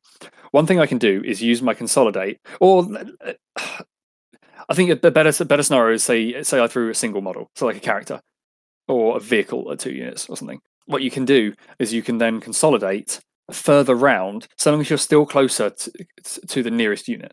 So if I was what uh, like almost one inch from one unit and half an inch from the other unit, the one that I'm half an inch to, I could move around to the side into base contact with. So I am closer. I'm now touching them instead of being half an inch. Yep. And I'm now around to the side, but because I've moved round, now that means that one of the two guard units aren't engaged, so they won't Right. be able to fight back with one of those two guard units. Yes. Okay. I see what you mean. So that's one example. Or it could be a case of moving further up onto an objective with my models. So if it was, earlier I spoke about charging with boys. If it was 10 boys against 10 guard and, or even four boys, because some of them were killed against 10 guard, and I managed to kill a few of those, and, you know, and two of my boys are on the objective being offset, that's not enough. So then I can use my consolidate move. Because you now get consolidation after every combat it's not only when you finish a unit off completely, you get it all the time. After you fight, you consolidate. So I can move those up and get more boys on the point, which will make all the difference when it's when you're like, oh, who's got more left in their unit? That's absolutely a big deal. yes, absolutely. And So- heroic event- interventions are somewhat similar deal. you can you make the most of them. Don't be hesitant. Just throw your character in and punch them. Yeah. I mean, you've got to remember that whilst you've got a uh, character in there, they're not going to be getting shot. Is another thing to bear in mind. Yeah. Yeah. Yeah. Sorry, I've, I've got a lot to say, say about this one. To be There's honest, there's not a lot to say really at the end of the day. Is there? There's not like loads of scenarios um, that I talk about. You can often use these uh, moves to get if if you're throwing large units of guys. So you use 20 Crusaders per se, then you want to get more of your say Crusader squad. So like um, Templar, Space Marines. Yep. yep.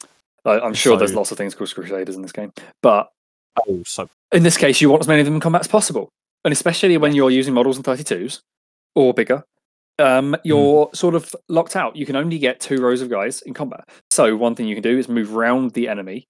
You can move the ones at the front. Don't put them in base contact, meaning that you can move slightly closer. So you can go from three quarters of an inch to half an inch uh, as you move round them, and you get and then you get more guys in. And if you manage to surround them, then they'll have to use the breakout strat, and you drain their CP if they want to retreat. yes. So- yeah. Where like tri-pointing a unit so they're not allowed to retreat used to be a kind of dirty tactic, and I think now they've made the breakout stratagem. It's it's more standard. It's kind of the point. You're you know it's deliberately there for people to use and make the most of. So that's Yeah, another okay. thing that's worth pointing out. You can envelop enemy units. Yes, kind of like reverse bubble wrapping, like very, very, very violent bubble wrapping. yeah. Violently bubble wrap the enemy units so they can't get away, and you get as many bodies in as possible.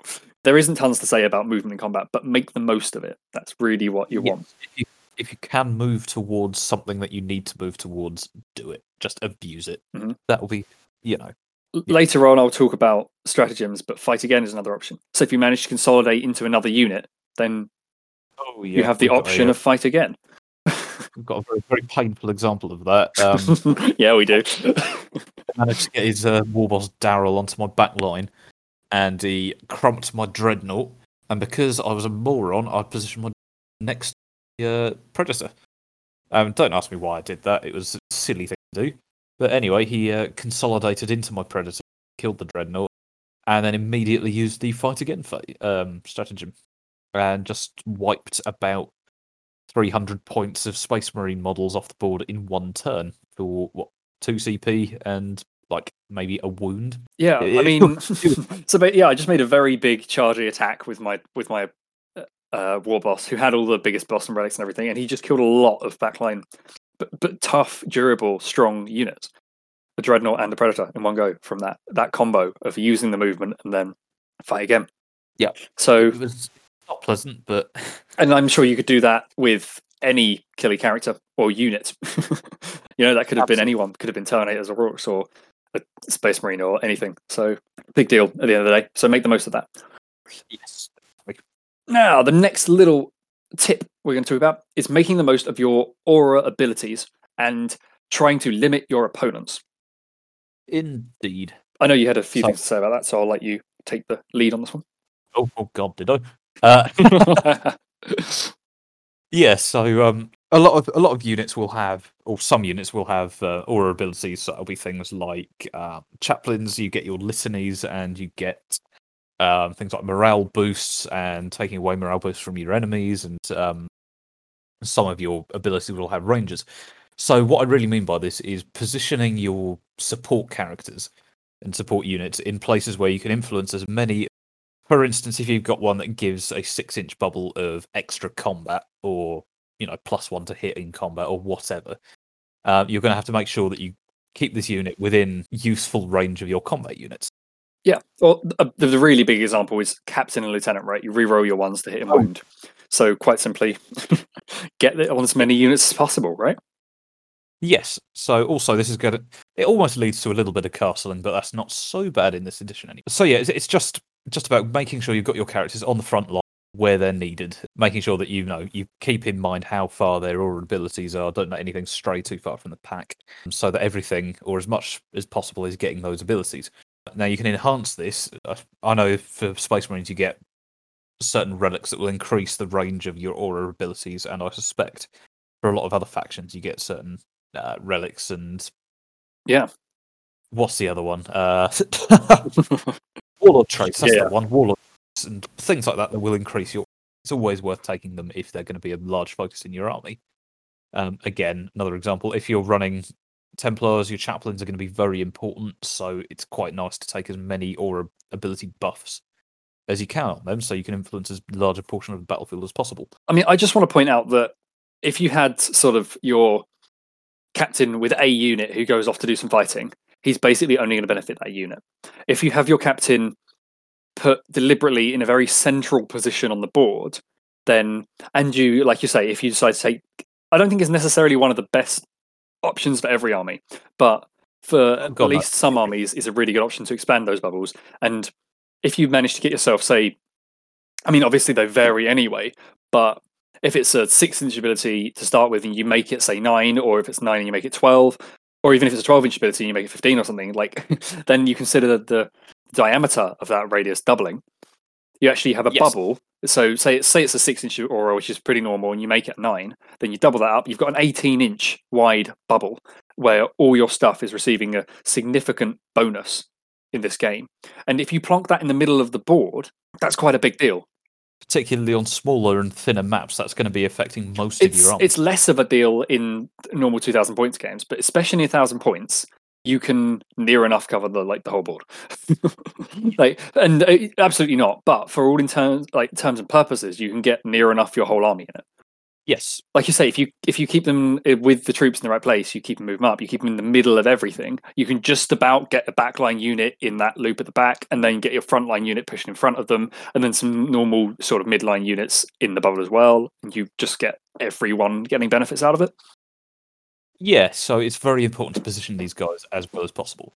Um, on the flip side, you can get some units that uh, debuff, or sorry, I'm not speaking very well today. You can get some units that debuff your enemies' units. Things like dealing with enemy aura bonuses is difficult. Like it's really difficult because, like you say, castling castling can be weak for some reasons, but it's also really strong because of the game of trades I was talking about. You want to trade for one of the units in that castle, then the rest of the castle will destroy you.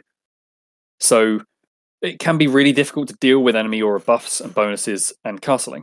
And yeah, let, us talk about some of the methods of turning off your opponent's auras and stopping them from doing that stuff. yeah, so a really or a quite specific but quite big one is things like deny the witch tests. If you've got a psyker that is casting psychic abilities that is buffing your enemy's army, it's quite important to have some kind of deny the witch in there so you can just stop these things from happening. Yeah, absolutely. That's that's a very good point. If your opponent is using psykers and you have a psyker, I know it's not always optional. not everyone gets psykers at all, and not everyone has good psychic options. But if you are running a psyker in your list, you can often run in, jump in, make the most of not maybe not like full on melee and assault the castle properly, but get in range of in a safe position to make those deny the witch tests. Because if you turn off some of those buffs, it's gonna be it's gonna make taking down that castle so much easier. Yes, absolutely. And they don't necessarily have to be psykers on your part. I mean, things like Marines have um, chaplains get deny the witch. Guard, I think you can get some specific units that have deny the witch. Mhm. A lot of the Imperium ones, they're not necessarily psykers that are going to be doing that. There are you're right, there are a few examples where you can just have deny the witch on normal units as well. So handy.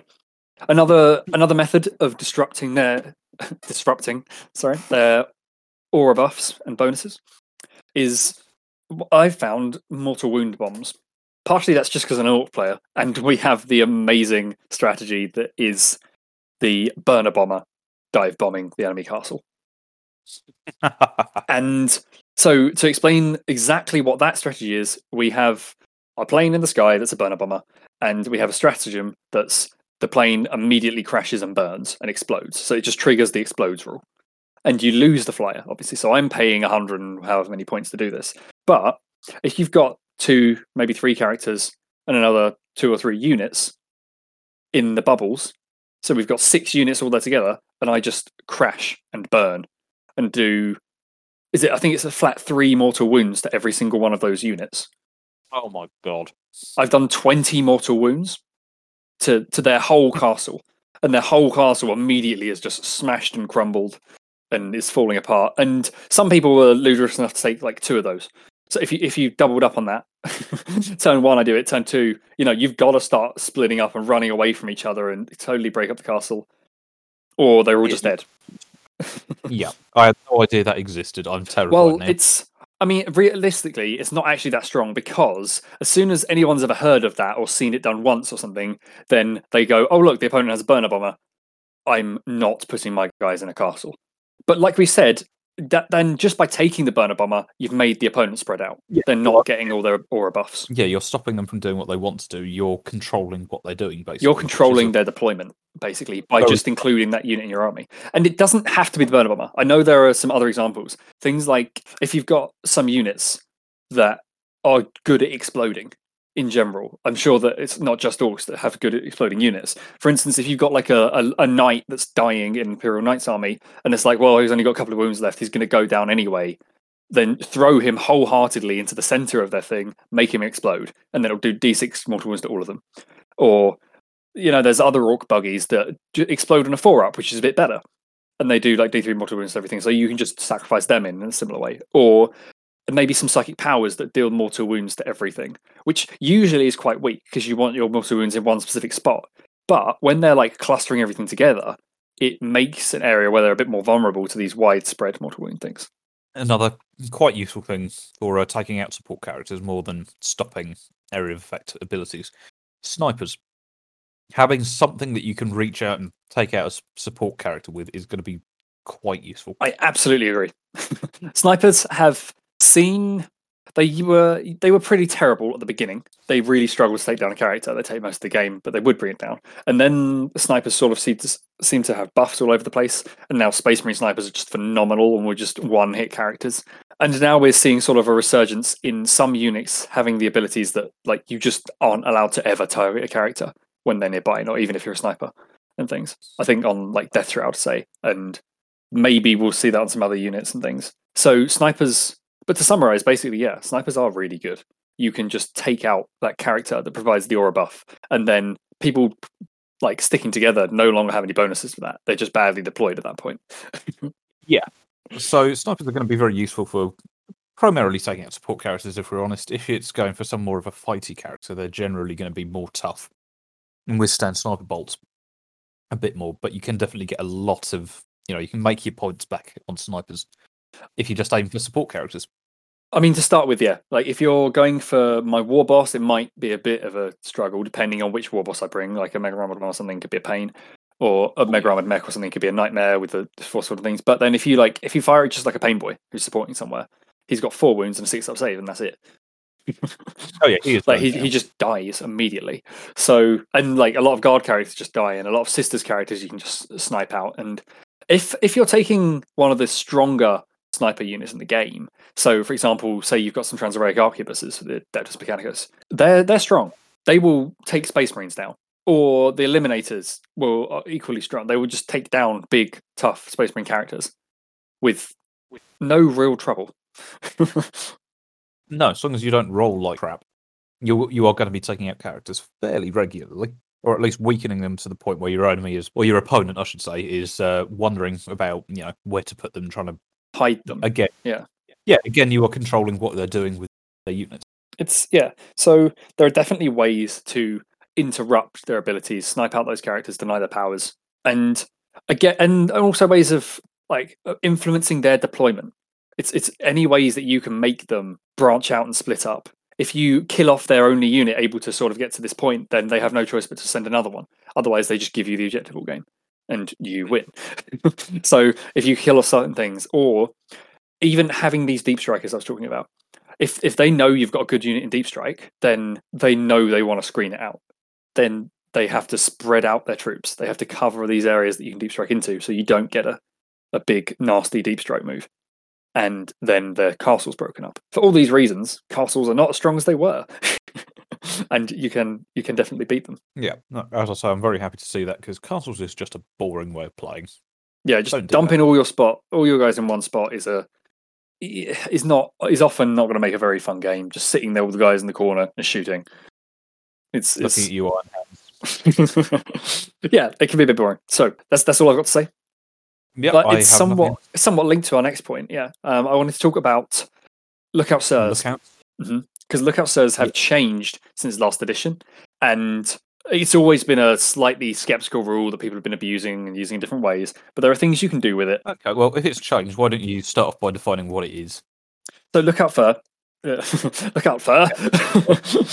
Lookout Sir is the simple rule that you cannot target an enemy character that is within three of a unit of more than uh, three or more models or a vehicle, unless that character is the closest unit and in line of sight.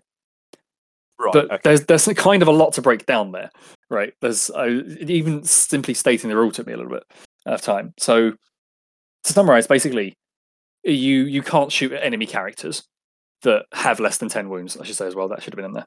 Um, so Oh, yeah. so you make the most of this, right? You should be, aware that you can use this to keep a character very safe and put them late game deep into the enemy ranks and make l- l- like a lot of damage and deal a lot of hurt to some of their big units and things. And take for yeah. example the the new High Abyss. She's Mhm. horrible right? She halves all incoming damage. She has really nasty weapons, really good aura bonuses. And if like unless you really muck up, because of this rule, you shouldn't be able to shoot her at all until she's deep in your ranks, killing your stuff. Again, this leads back to uh, what we were talking earlier about screening. You can effectively, and this is quite doable. You can effectively screen your units until they get right close to the enemy and can pull off a charge. Yeah, exactly. So even my super vulnerable Painboy or war boss that I was talking about earlier to snipers and things, to most armies that don't include snipers, if I just put them behind a good unit, then Lookout Sir will immediately keep them safe all game until I'm right in the enemy's face and charge the enemy. That should be the first possible instance of them possibly dealing damage. But to be honest, we've not really said anything up until now. We've just defined how the rule works. So I do want to give some hints and tricks, and some of these are a bit dirtier, but there's something that you should at least be aware that your opponent could do or try and do and things. And right, to start with, one of the changes to this rule was that you used to get this regardless, so long as you weren't the closest to the enemy. Now you have to be nearby another unit. And yes, I for for two reasons this is important. Firstly, uh, if it's in the case of a vehicle that you're nearby, certain anti-vehicle weapons can very efficiently eliminate a vehicle. If it's, for example, a Mek gun that's next to my big Mek with a shock attack gun or something. Again, I'm using orks because I'm currently on a big ork high. But you know, you can take a Mek gun down with virtually no effort. A couple of lasguns, or even one lascannon, bam, the Mek gun's gone, and now my big Mek you can kill because there's nothing nearby. And in the case of troops, troops are a lot better for giving you and the opponent the lookout sir.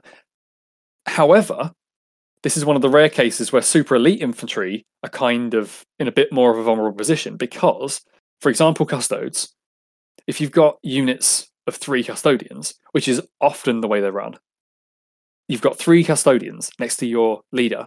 You actually only have to kill one custode, and then you can shoot that character. Okay, yep. Plain and simple. I ha- hadn't considered that before. That is uh, quite a quite a significant thing. Mm. It's very or in Terminators and things, or any like small five man unit. And in some cases, this is very relevant because some elite infantry or five man units are like glass cannon type deal. If I've got, let's say, Boss Zagstrukk with some Stormboyz, if I've only taken like five or ten Stormboyz, they're only like six up save Ork Boy infantry. You could easily mulch. If I'm if I'm silly enough to do it with five, you can kill three of those with like a click of your fingers. Oh yeah, you can Right. last- Yeah, So- a couple of lasguns or one basic, like a few shots from intercessors. Those those boys are gone. Or even if it's Yeah. ten, you take it down to two left or less. Then the t- character's targetable. So it's so first of all, look out for where their characters they think are safe, but actually it won't take that much firepower to make them vulnerable. Yeah. like plain and simple. The, the lookout server rule is nowhere near as strong as it used to be. And running around playing Hero Hammer with ha- like heroes running off to grab objectives alone and things, you now just you can just destroy them with a bit of firepower. So Yes. So yeah, there's a, quite a lot to uh, quite a lot of positioning and quite a lot to think about with both taking out characters and using the lookout so rule to keep your own characters alive is a lot more in depth than it used to be. there's definitely a little bit more thought going on than there used to be. Yeah, absolutely. And other things that you should be wary of is that the line of sight rules uh, are very relevant for these rulings. You need to have line of sight on a character to shoot them. So if your character's sitting out in the middle of nowhere and is eligible as a target, you still can't shoot them with something that doesn't require line of sight. Something like the mortar units or an exorcist or a, Or- death yeah, strike or Manticore. manticore. Yeah, yeah. So these things that can fire without line of sight, if they want to shoot a character, they still need line of sight. Uh, okay. So if your opponent, if you're like, oh no, that manticore might get me, not if it's behind a building, mate. You're fine. you're okay. Or you know, so long as it's not building, they can fly through by touching or whatever. So that's something that you should think about. And also, in order to get the lookout server, rule, you do not need the opponent to have line of sight to your infantry unit or even vehicle unit that's giving the giving the lookout sir. If that makes sense. Uh, no. All right, I'm going to outline a really nasty situation, which will make this point really Okay. obvious, uh, and you'll understand it immediately. So let's say towards the end of the game, you've got uh, like a few Space Marines. It doesn't matter which ones, but you've got a few Space Marines left, and I've got Ah. all I've got left is an Ork War Boss, a mob of Orks, and then one Nob who you killed like the squad of, right? So what I could do is I can have my Ork War Boss outside of a building, pretty close, 12, 18 inches away from your Marines. And Okay. I could have the Ork Nob, who was like the rest of his squad is killed. So he's just like one guy left. He's not really going to do much. He'd probably just like overwatch him and finish him off if he tries to charge you or something. The best thing he can do is go for an objective or something at this point. But so there's this guy, or do an action maybe or something. But this guy, I can place him so he is out of line of sight, but closer to your unit than the war boss. Okay. Yeah.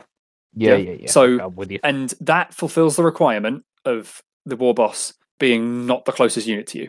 And obviously, if and, and let's say in this case, my other unit of boys, let's say they're the other side of the of a wall to the war boss and within three. Ah, that would make him not targetable again.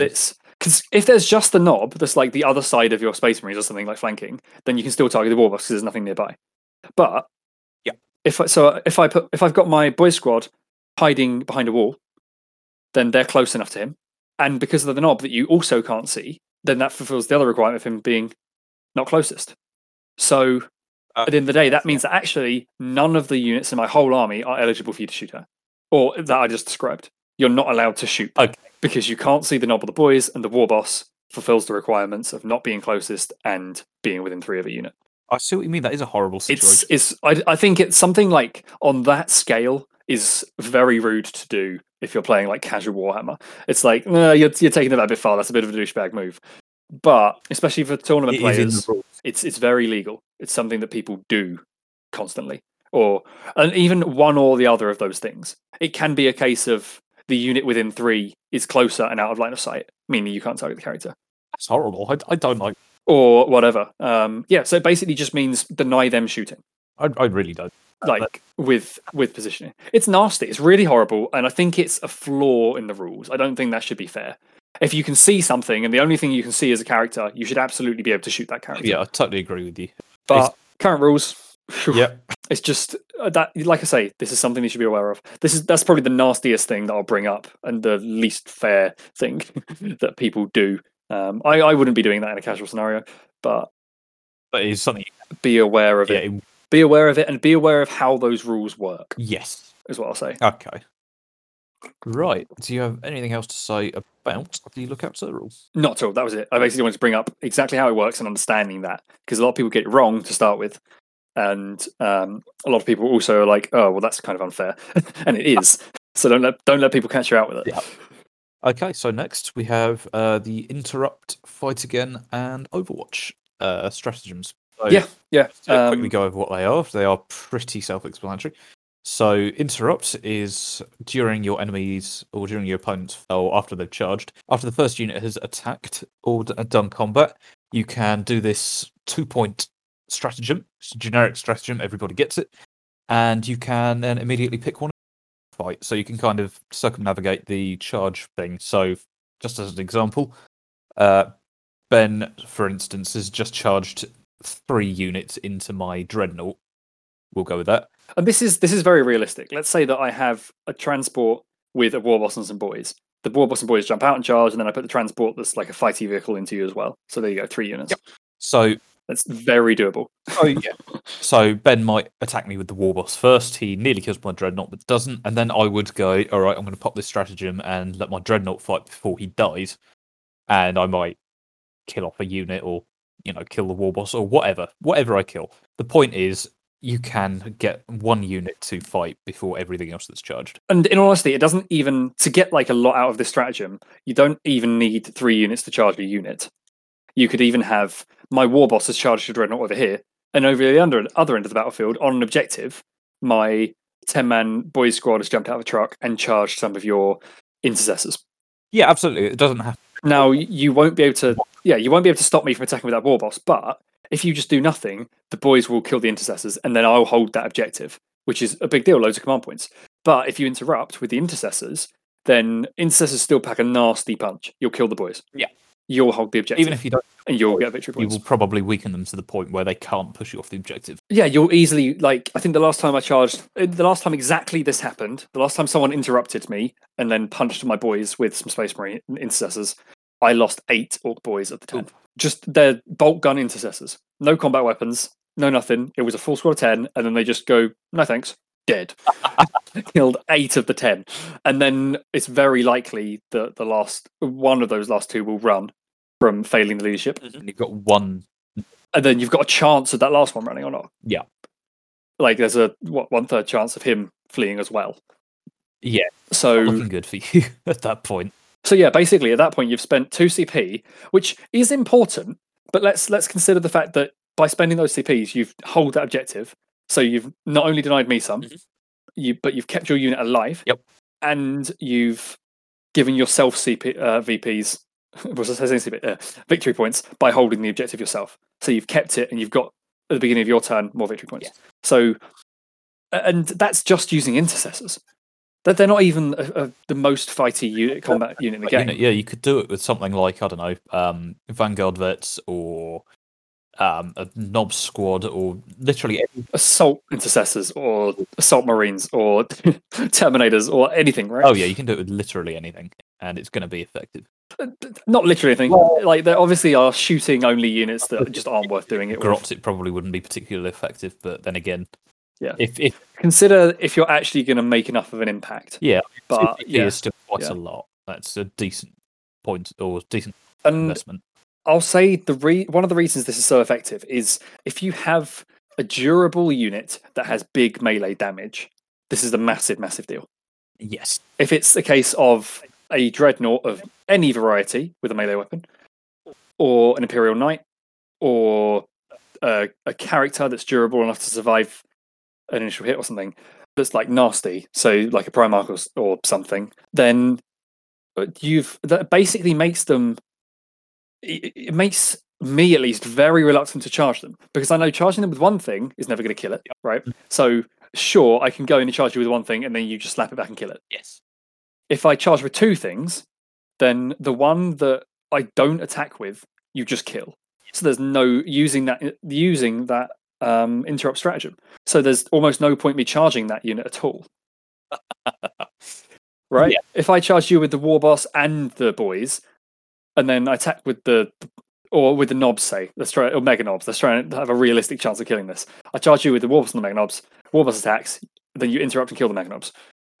like, why did I bother? Almost, you know what I mean? It's very predictable. I knew it was coming, so it makes me very reluctant to charge your stuff, and then I'm not draining your CPs.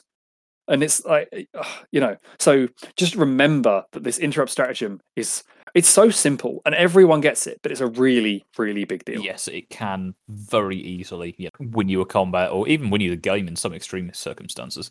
Oh, it absolutely can. No doubt. Yeah, it's really, really important thing. Yeah. Earlier on, we were talking about fighting last abilities with with the New York character, and this is why that ability. I know we are sad about monsters, but if it's a monster, then great. It's so strong. It's so so strong. Oh yeah. You just make them go last. they charge into you, and you go, uh, "No thanks, Yeah. I'll kill you." Although Bam, you're dead. that you should bear in mind, you can see how many CPs your opponent has. So if you see that they've got one, hmm they've got two, and you suspect that they're going to do something else with it, then it is you know you can risk it. Um, it's Yeah, if, if they if they have no CPs anymore, you're safe. it's not like yeah, don't charge anything because you'll probably die. That's that's not it at all. Absolutely, yeah, yeah. It's it's definitely not that scenario, and obviously, it also you always get the first unit you charge with. Or, almost, there's one exception, but forget it. So you you if you're charging with a unit, you always get to hit them first with something. Yeah. It's just other units where they're so durable that you can't kill it with one unit. Yeah, Right. So it's like, in it, like, say for example, Ghazghkull. It's like he's he's a perfect example. It's physically impossible to kill him if he's got more than four wounds at the start of the fight phase. Right. yes, yeah, So, you know, you charging, you know he can't die. It's it's very. If you're going to do the four wounds, then you know it. Then you're not going to charge a second unit. But if you're like, I want to guarantee I do those wounds, and you put a second unit in, Ghazghkull can just interrupt and butcher them before they get a chance.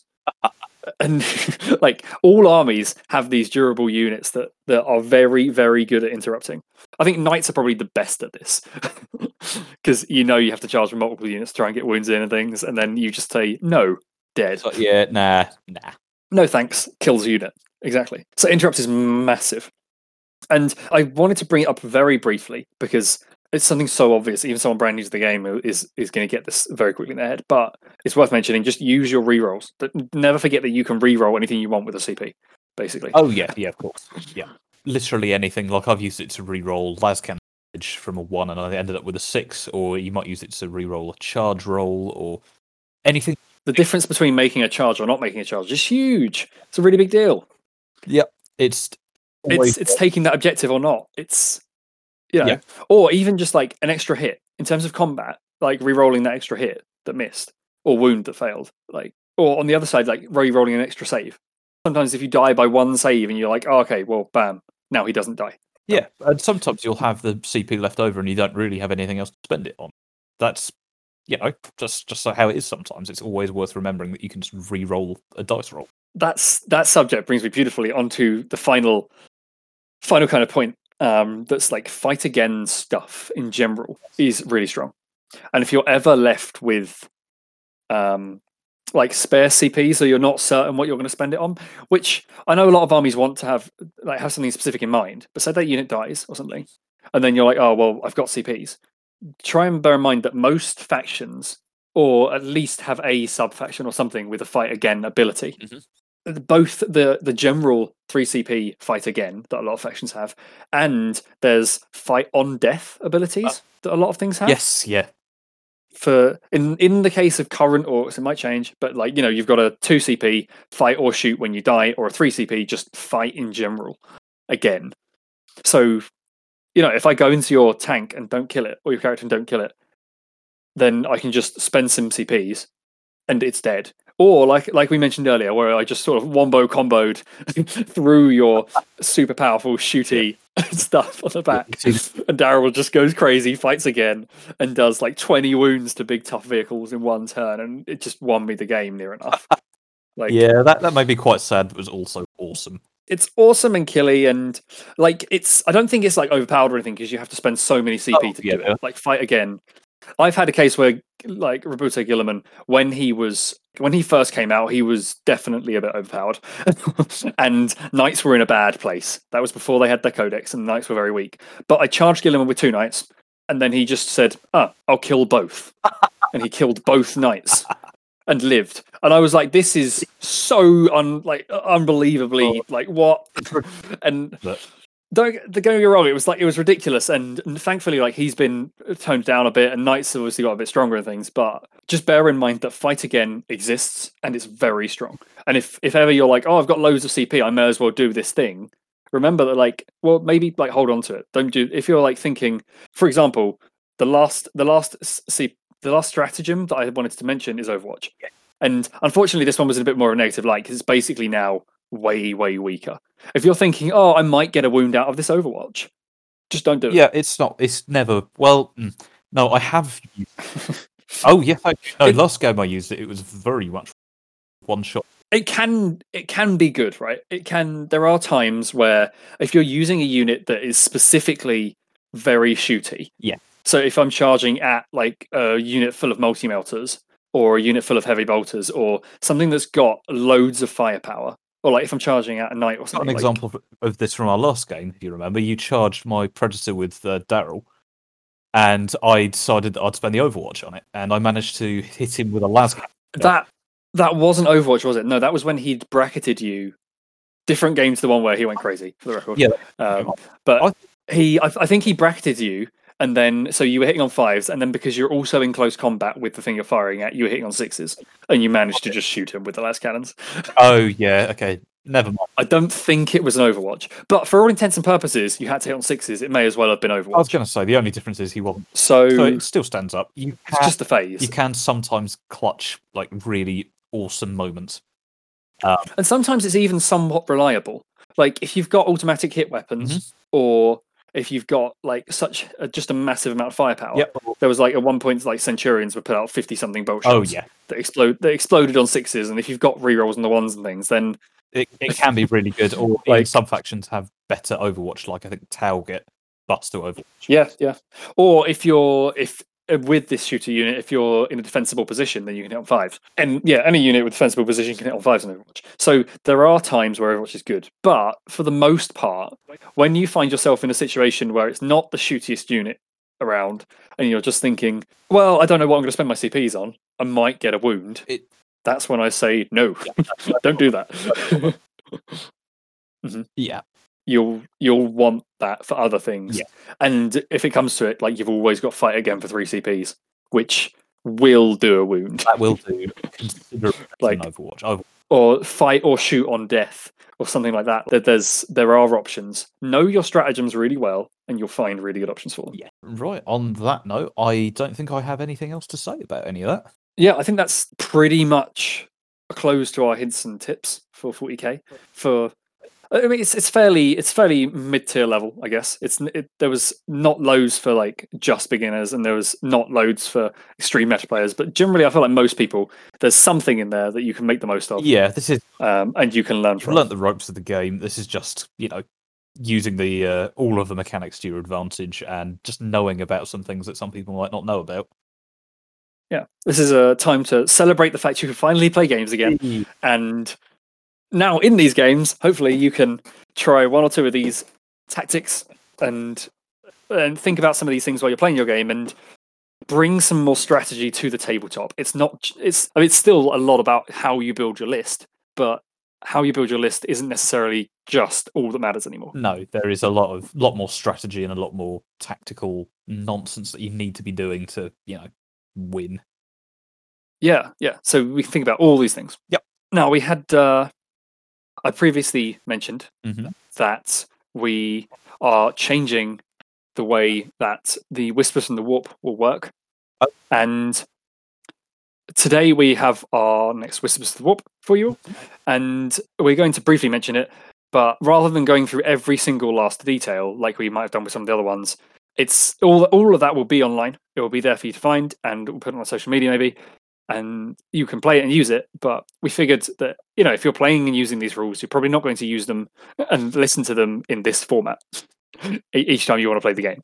So we'll, we'll briefly mention them and tell you maybe a couple of these rules and sort of bring some of the fun in, so you know these are available. But like I said, from now on, it will be a quick mention, and you can find everything properly online. Yes. So why don't you fill us I in on a couple of the details? Give us a bit of a vibe. Right. Okay. So, uh, following the Chaos God theme, uh, we are introducing the Khornate Carnage.